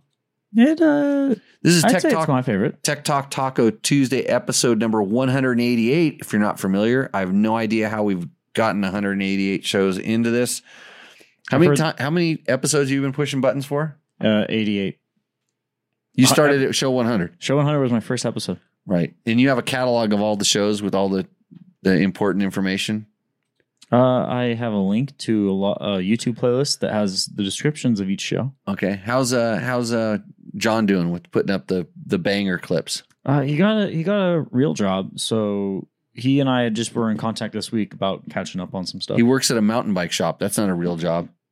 it's a it's a more real job than than the one because he's actually getting more money for that job. Okay. So he's hanging out with a bunch of stoners in a bicycle shop and he's not doing the work that he needs to be doing here, getting the banger clips up for the to get get us more viewers. Although, I mean, we're like thirty thousand, I can tell already tell. It's crazy. Yeah. Best show, best motorcycle show that you can listen to right now. For sure. Okay. Yeah. Roost or Endo, let's bring it on. Okay. So this is if you're wondering, this is brought to you by Taco Moto. That's tacomoto.co. They have every ECU that you need before you go to that 44 millimeter throttle body. Uh, check out tacomoto.co on the webs and ask them a question if you are curious because they will answer it. All right. So first up is going to be uh, his nickname is Chicken Joe, but uh, Oh, I know this dude. yeah, his real name is Andrew. So it's a 2017. Yeah, why do they? Why does he call himself Chicken Joe? I, so I met this guy. This guy shoots videos for for Trevor. Helps Trevor with some videos. Mhm. Super awesome cat. Uh, and look at that photo. That's that's backlight horrific. Mhm. That's done done well. But he he pulled up. We we were just done doing the 450 shootout, and he pulled up. And I was out shooting some. So if you watch the 450 videos that we did, if you see the horrible shots that are all shaky and and you know like tracking Trevor, if Trevor's on the bike, I shot it with you know, and I'm not that good. I just get it done. Mhm. And on the very last shot, I was waiting for Trevor to come around, waiting because he's kind of slow. And I was waiting for him to come around. And Chicken Joe rolled across in that bike right through my frame. I was I was doing a little long lens stuff, so I was back in the bushes, you know, waiting Mhm. for him to come out of this tunnel. Chicken Joe pulled out. on that bike, and I caught the bike, and I'm like, "What's that? That's kind of weird, different color." And then he parked the bike, and I'm like, "Okay, good, he's out of my shot." Mhm. And he he he wanted to get the same shot that I was going to get, but from a closer angle. And he walked right in front of my shot, Oh, and and I'm like, "Oh, come on." Uh, uh, automatic anyways, window. so uh, so you know, of course, I'm not afraid to tell tell somebody they walked into my shop afterwards when he Mhm. rolled over there. But what a cool guy! Cool. So, anyways, tell us about the bike. 2017 Husqvarna TX300, Rival Ink graphics, custom made uh, fur bar pad, Acerbis full plastic kit, P3 carbon fiber frame guards, front disc protector and skid plate, Boyesen reeds, rear disc guard, custom gut seat cover, FMF pipe and titanium silencer, full auto Rekluse clutch uh, came with the bike, so we left it in because it makes racing Glen Helen downhills a lot easier. Tubeless front and rear, BRP bar mounts, W wheels, Cycra hand guards, uh, Psych- Psycho wraparound hand guards, Lectron gar- carb, Scott stabilizer, flex bars, uh, ODI Rogue lock on grips, Tugger lift straps, radiator fan, Tusk shift lever, IMS tank and Enduro pegs, metal radiator guards, and Amold's rubber chicken, small glow in the dark yellow. I, I thought it was a KTM. it's amazing. They're kind of the same shape. But uh no, it's look at the look at the light coming through the handguard. Mm-hmm. Like it just lit that thing up. That bike, that bike when you see it, it literally is that color. It's Mhm. it it's day glow. And his gear kind of matches. Like he has the fur bar pad, but he has like I think he has fur on his helmet or fur on his shoulders. His I think his his walk around clothes match that as well. I think he runs a day glow life. But uh that that bike roosts. I'm glad he I'm glad he Yeah. put it on there. It's a, it's a good picture. We the, the the the picture quality really gone up in the last couple weeks. Hey, you can bitch about something for a little while and it finally it finally takes hold. Yeah. But uh yeah, Andrew, thank you thanks for sending that in. By the way, uh Chicken Joe shots or grams, Instagrams, or we got to get his Insta. Do you, do you throw his Insta handles or something like that? Or I, di- I didn't see any Instagram handles. But yeah, he should have. I told him to promote, sweet. promote. Uh, okay, and up next is Jacob uh, Coville, Get on your shit. uh, 2019. It says that in the background. I just read. I read it. Nice. Yeah, I don't like to say that kind of stuff, but I, I'm, Oh wow. I'm Okay. like a trained animal. Yeah. So 2019 500 EXCF FMF 4.1 JD tuner Taco uh, Tidy Tail, and that is pretty much it. Everything else is stock. I have one of including- those. including the tires. Except I changed the tires. Yeah, the stock tires are. Kind I think I think you can get. I think there's a recall on those tires. I think you can actually get Continental to buy you a new set of tires, and I would go with Kenda Parker DTs. Uh, by the way, because they're DOT legal. Mhm. Um. Yeah. Oh, so the last bike was a roost for sure. Yeah, roost for sure. Roost for sure. This bike is. Those tires they just turn me off so much. Are you sure the back one's a TKC? It looks kind of like a. It looks like a Michelin, or no, it looks like a Mhm. Motos, or something different. It It's way more. that block pattern Beefy on the pretty side. TK. Oh yeah, No, it's it's- a little it- bit more beefy on the side. It's um. So, I don't know if we described the other bike good enough. The the the chicken bike, yeah, yeah. yeah, Dayglow with like red fire red accents. Because people are listening to this and they want they want to know what they're looking at. Yeah, and this is We're- a shot of a 500. And This is uh, a stock. You could go to a KTM dealership and see this every day, except it doesn't have a blue muffler. which I, I'm all here for a stock 500. I'm, I'm Yeah. all here for that. But those tires, Yeah, you can't take advantage of the bike with those tires. yeah, It it it really leaves you well, unless you're really doing dual sport. And look, he came down that tunnel and he's Yeah. riding in Graffitiville. He could be doing some urban dual sporting, which might involve like parking lots. Mhm. And I don't know if you've ever done this, Matt. I used to go. We used to call uh, we call it super retarding in par- parking lots. hmm It's kind of like super motard. Oh, I saw I saw a video from the Same 90s. video. Yeah, we we used to we used to put like the worst tires ever for everything else but riding in parking lots because sometimes the parking lots are gravelly, so you couldn't run full slicks. I tried slicks. Road racing rains were pretty good, but it if we ever threw a dirt section in on the side of the parking lot, then having horrible dual sport tires was a good thing. So this was going down Endo Boulevard, Mhm. but he's on the tunnel of Roost because I think that I've got his jib. I know he's he's riding this urban like urban Yeah. dual sport and uh, those those are the best tires you could ever have for this. I don't Yeah. know what they are, but they look like they might work because you you you might just be getting the scraping the foot peg on the parking lot. Mhm. You might have to go through like a mossy creek.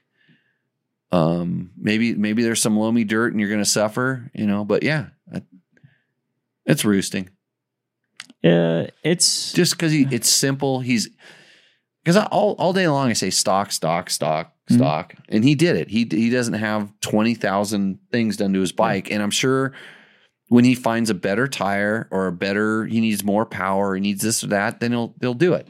Mhm. So yeah, it's a it's an endo for me. But if he switched out those tires, like even with all that in mind, Matt, get on your shit I'm with tr- I'm trying with, to. with two double dollar signs I'm trying to. like it says in the back. yeah, but uh, it, it's an endo for me. But we're allowed to have different opinions. Okay, We are. we are. Yeah. I thought you signed the. We will have you. You will abide by the opinion thing. Uh, you know, I don't recall that. that- I don't on the- recall signing anything. I think I just showed up and I just keep coming back. hey, by the way, thanks for coming out and hanging out at uh, Taco Moto thing. yeah, yeah. It Yeah. was really close to my my place, so I kind of had no excuse to go. Okay, it wasn't to hang out with me for sure, but you got free food, right? Real, pretty good free food. This is- this I is- loaded up on the free food. This is editorial life. You get get a little bit of free food, you just show up. yeah, yeah. I I got to. Uh, I had some people to talk to me, but it was cool to see Jesse. Yeah, Okay, it's been a while. so this is everyone want to talk to you though. You you were popular. Um, really? Yeah. I thought I just scared people away. Okay, stock tires, endo. Are those stock? Yes, those. That's a TKC80. Oh, that Bro. is a TKC eighty. Yeah, I don't know how that guy got there. Yeah, and the front isn't stock. I don't care. Yeah, I'm okay. I'm already I'm already dis- I saw that rear Tom- tire. Tom Keith, uh, 2016 501S that has the Euro map, Lucky kits in the forks, a clutch weight Midwest MNT levers, fastway steering dampener, back washers, a homemade throttle uh, cami ta- uh, tamer. Love the bike. Um, yeah. So, you- wait, you- uh, so this is a 2016. This means he's he's stuck with the TKC 80s. maybe he doesn't ride that much. I don't know. That's that's like almost a Husaberg. You know, that's how old that husky is. Yeah, Is it a Husaberg? No, it's a Husqvarna. It's a husky. yeah, yeah, Yeah. but Yeah, and, Yeah, and I- am I'm pissed off at the photo. I don't know if you cropped it funny because I No. can't see the mountains. no, it's not cropped. You know how girls get on the Instagrams or something like that? I don't Mm-hmm. ever look at these photos because that's my feed's not completely loaded up with a bunch of girls that are taking pictures of their ass in the mirror. hmm And that's all they want you to see is their ass. Mhm.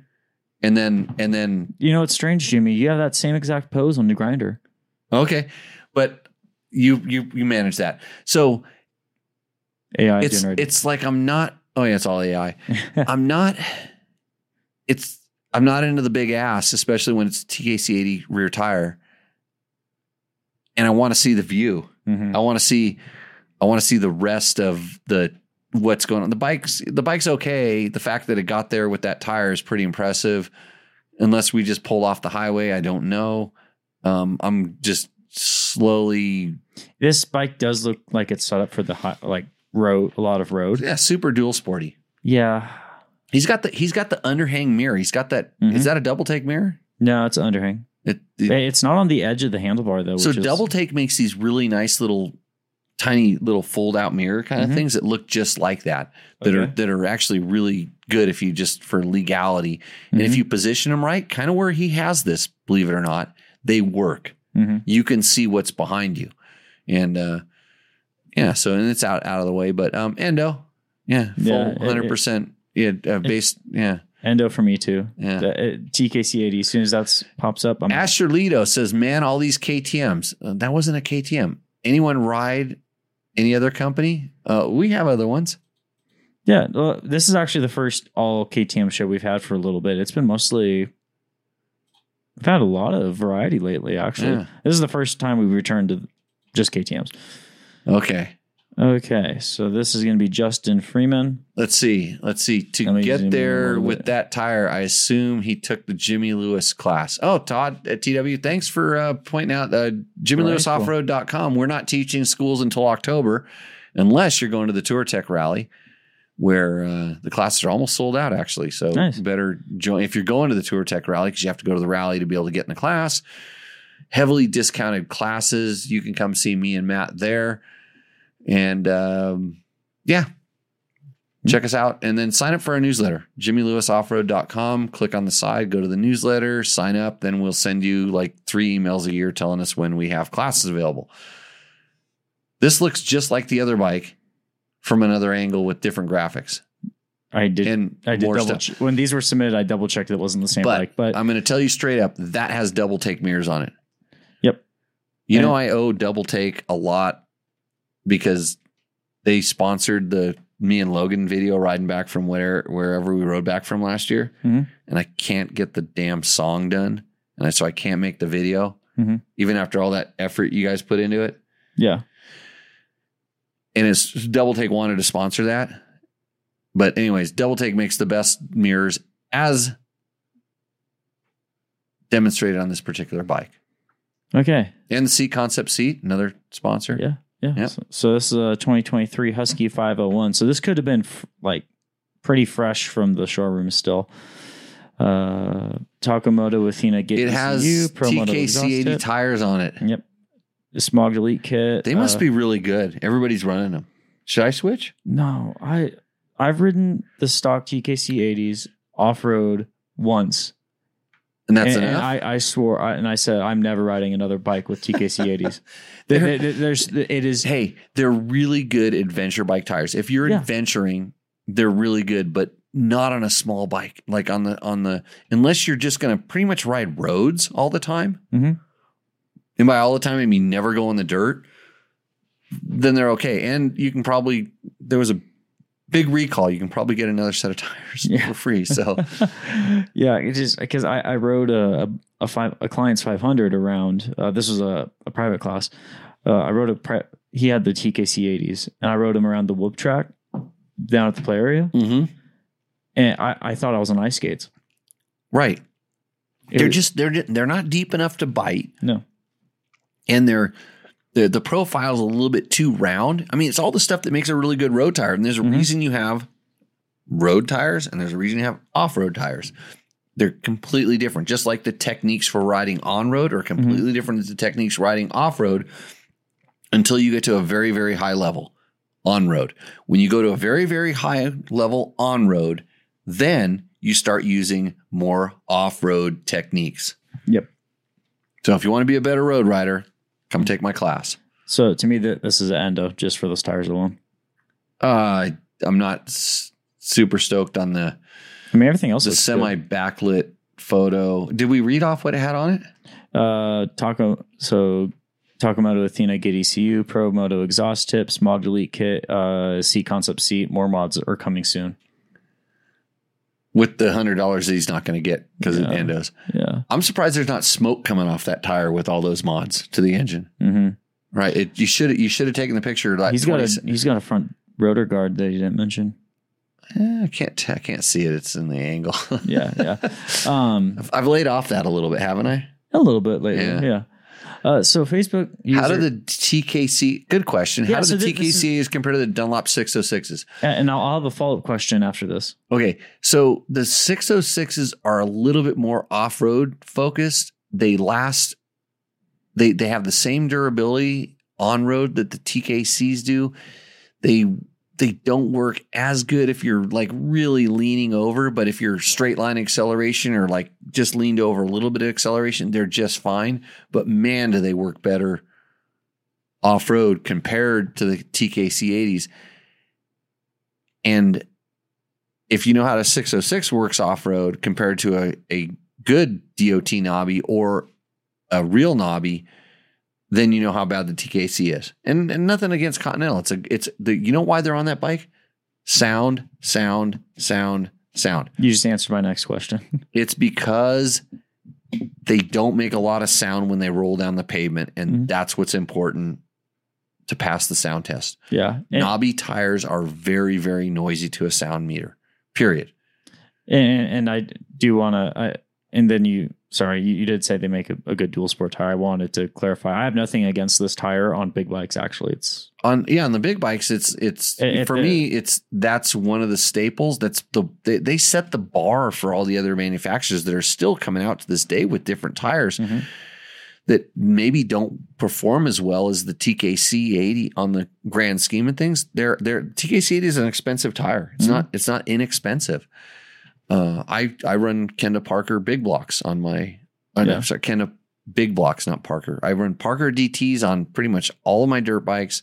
I run big blocks on my adventure bikes. So Mhm. that's and they they help me out with my school.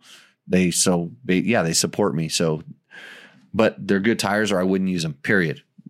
And if uh, yeah, I'm not I'm not beating on any one tire or this or that, but I've ridden and I and the good thing about all the companies that support me and help me out, I'm allowed to wear other gear, use other helmets, other boots, um, other tires. Mhm. I can try anything. I never sign like an if you want to get an exclusive deal with me, it's going to be ridiculously expensive because it prevents me from doing my job in other arenas. And the companies that trust me to do this, they know that I'm using this other stuff. So when when when they're supporting me or something like that, say, "Hey, we can make an improvement here." Mhm. It comes from a level of experience that, and I don't, you know, I don't care. I, I don't. I'm. I'm not. I don't work there. I'm, you know, but I want them to have better products, yeah. and so that's when I do. You know, I do R and D and stuff like that. I, that's why I have a lot of experience with this stuff. Next Okay, so this next final one of the night is gonna be from Steve Smith, who has been who was on the Zoom call earlier. He's actually still on the call, but just muted. So this is his submission right here. 2015 500 EXC Taco Get Rekluse BDCW skid plate looks like he's riding the Sandblast rally.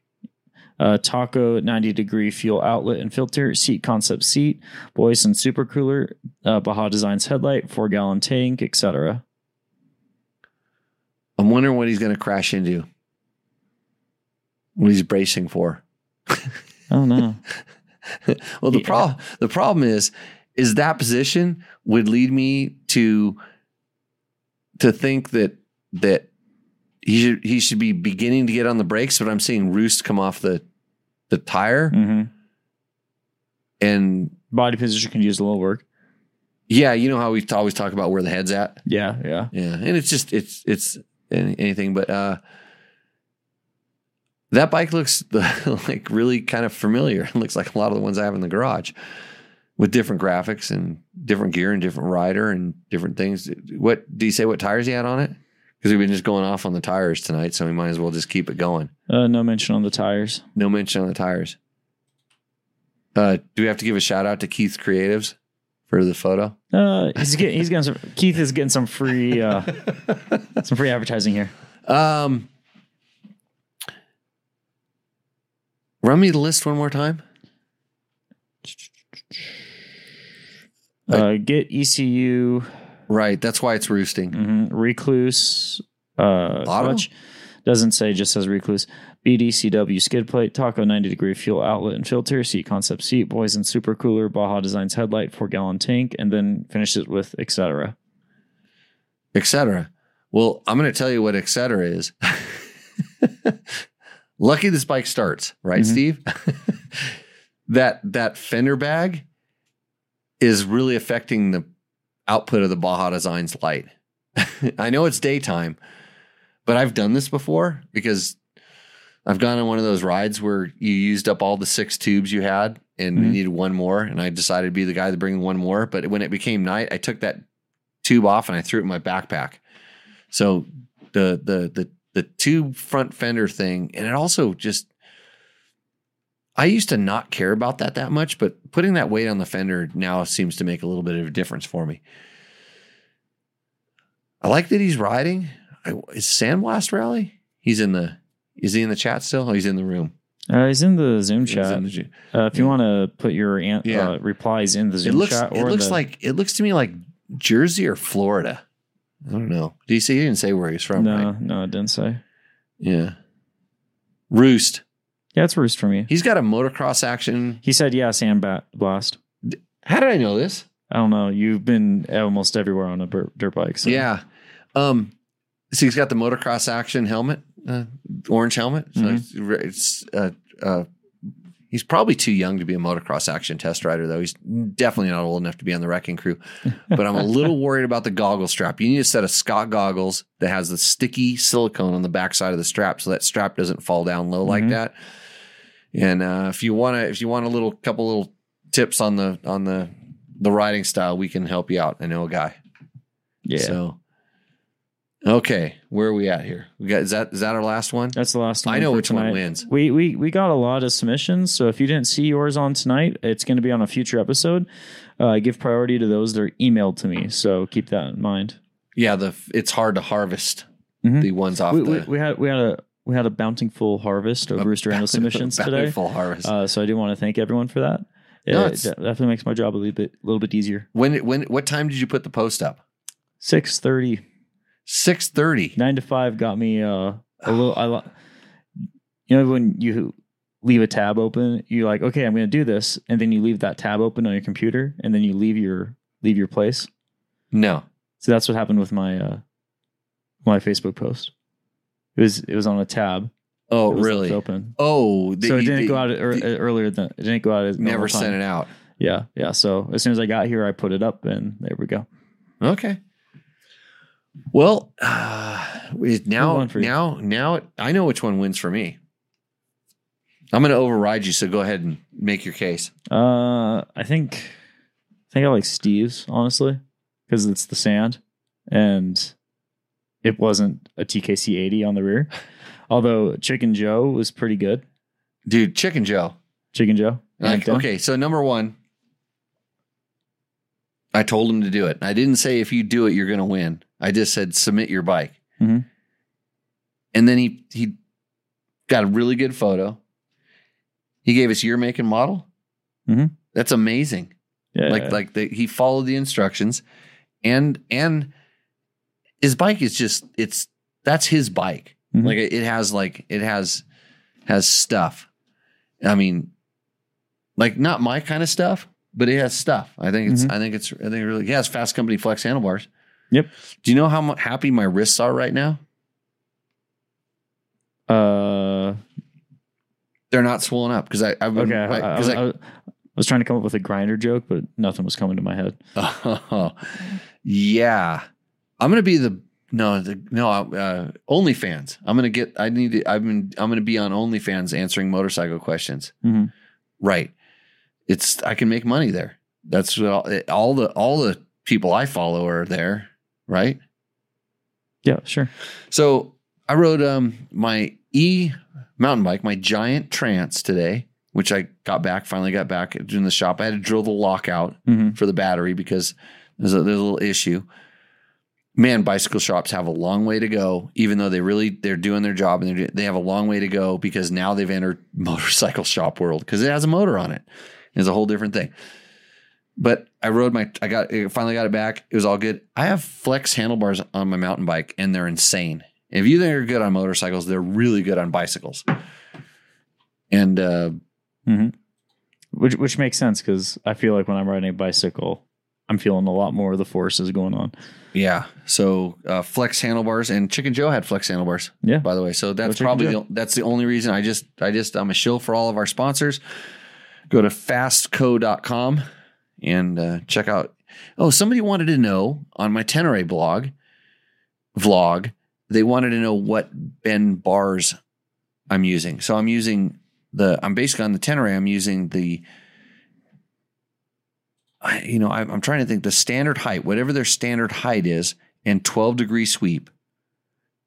And I think I'm not running the, I don't believe I'm running the Enduro ones, which have like a longer, the Enduro ones are a little narrower in the center, but they run a longer thing because you can put more stuff on there. But I think I'm just running the standard uh, 12 degree bend. So um, that answers that question that I should have remembered to do that. Mhm. So um, Mike Par- Pearson says, I'll try again. Yeah, like I said, if if you commented or emailed me your bike, it's going to be on a list. Yeah, we'll get to them. I'll, So- we'll talk about all of them. But uh, thanks everybody for uh, submitting those. Thanks to Taco Moto, hundred dollar gift certificate is going to Chicken Joe. So Chicken, uh, reach out. His name's Andrew. Yeah, yeah, Yeah, But Andrew, reach out and uh, we'll uh, get you taken care of there. Number thirteen is the winner. Who said that? I can't see on this on the on the chat. I don't know. oh, Mark Daniels. Yeah, There we go. yeah. So and, and Mark's. I, didn't we let him pick last time? Uh, we had chat kind of help us out last time. Yeah, we had some. We had someone in the chat pick it, so it's not always me. But this, I was pretty decisive on this one. Yeah, yeah. It was good, and, he- and he also helps out Trevor shooting this stuff. What are you doing? Adjusting my mic, Oh yeah, even though we're about to hop off here. I thought you were on grinder with that mic movement. Oh well, you know what? we got to be professionals in something, Jimmy. So, Twenty bucks is twenty bucks. anyways, hey, uh, let's see. Do we, do we answer all our questions? Uh, no, but we can uh, put Thanks- them into next week's Thanks shows. to Yamaha. Thanks to Taco Moto. Thanks to Scott Sports. There's some new stuff coming from Scott on the 17th, which I think is tomorrow. I couldn't talk about it. Klim, DDC, Trail Tech. Fa- oh, product of the week, Matt. You almost let me go without doing product of the week. Yeah. And that's why I wore this hat. SP Connect. And I talked about this earlier. Mhm. So I'm going to pull my phone off this thing. And I, I, I, when I just when I first got this stuff, I said, "Hey, I'm going to be testing it out." Well, I've tested it out. So SP Connect makes basically phone cases that connect to different little gadgets that go on your motorcycle, your bicycle, or different things. And so I have a vent clip that goes in my truck, Mhm. and I have a number of different mounts that go. One's on my Tenere and one's on a ram ball, so it goes between other things.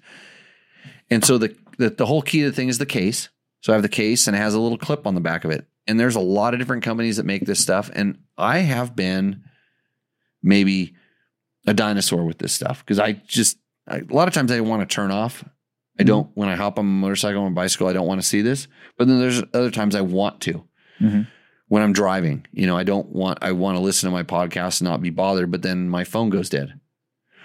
Sometimes I know I'm going to get a call, but I want to go riding, and I just need to have my phone someplace where I can see it, Mhm. so I can answer that call as opposed to being in my pocket and I'll never know. So with the Ram ball, it goes on any one of my bikes. On the Tenere, I have, have it, it has they have these cool trick little mounts for different things. One goes in the the, the handlebar mount stem, bolts on, some clamp on around, you know, round clamps. But it just it's it's simple as you just clip it on here and you figure out, you know, it indexes and then and it locks in. And two Baja trips. Mhm. Now, two trips and the, the phone still works, which is pretty amazing because that's a lot of stuff. And so this piece here, and this is the this is the coolest part about it, is this clips on to the they, they basically what the way this phone clips onto this one, this also clips onto so it's but it's a charger. Oh wow. So I can put this on anything as long as I have a USB plug. So on the Tenere, it's real easy. Cigarette lighter one in the truck, it's real easy. You know, just Mhm. goes in there. And now my phone's charging the whole time I'm using it. Nice. I've I've dropped this phone a lot, you know, like that. You know, dropped it, bounced it around. Case is solid. I used to I used to use this other certain case because I dropped my phone a lot, Mhm. and this one's been just as good, if not better. Um, it charges on just on my, on my lay down pads that it usually does. It's all it's all good. So, yeah, check them out. SP Connect. I'm going to give you the website right now. I have to look at it. spconnect.com, sp hyphen connect.com. There's a catalog of their all their all their stuff.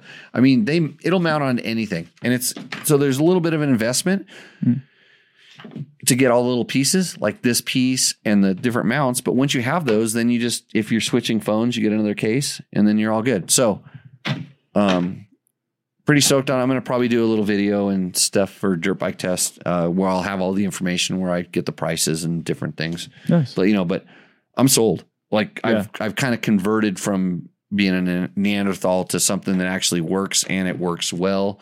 I never had one fly off, and I mean I've smacked into this thing while it's on my handlebars, and my bike's tipped over a couple times, and It's still holding strong. It's still holding strong. It's all good. there we go. So there we go.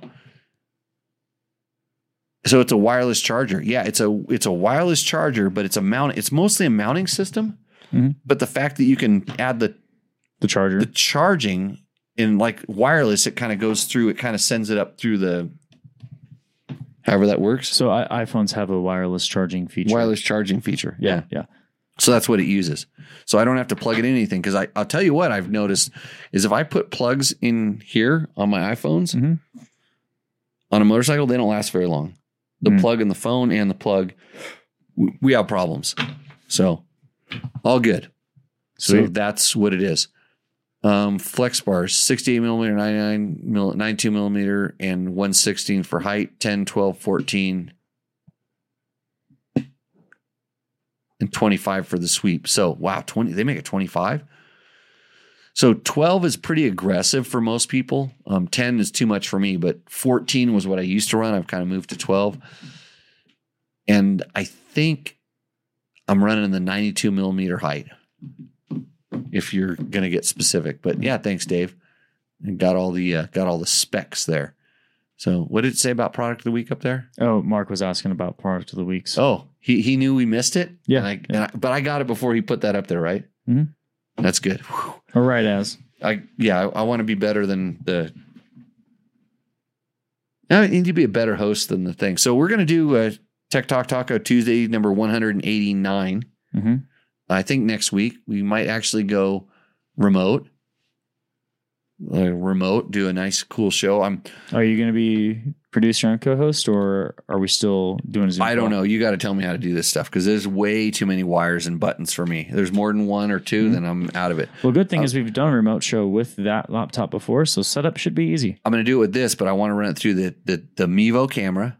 Thanks, Mevo. They help us out a lot. But I want to run it through a Mevo camera, and then run the mic in, and then use this the voice Metron machine. Because I want to I want to run. I think I want to run those two things so I can run the headphones like the one you have on there and use that speaker. So I have so I'm all legit, and that way, hopefully you can. If we do a Zoom thing, you can Mhm. post them in. You can bring them in remotely. Okay. Oh, Matt just lost his shit. and with that, everybody, we're going to see you out in the trail and we will see you next week. So cheers.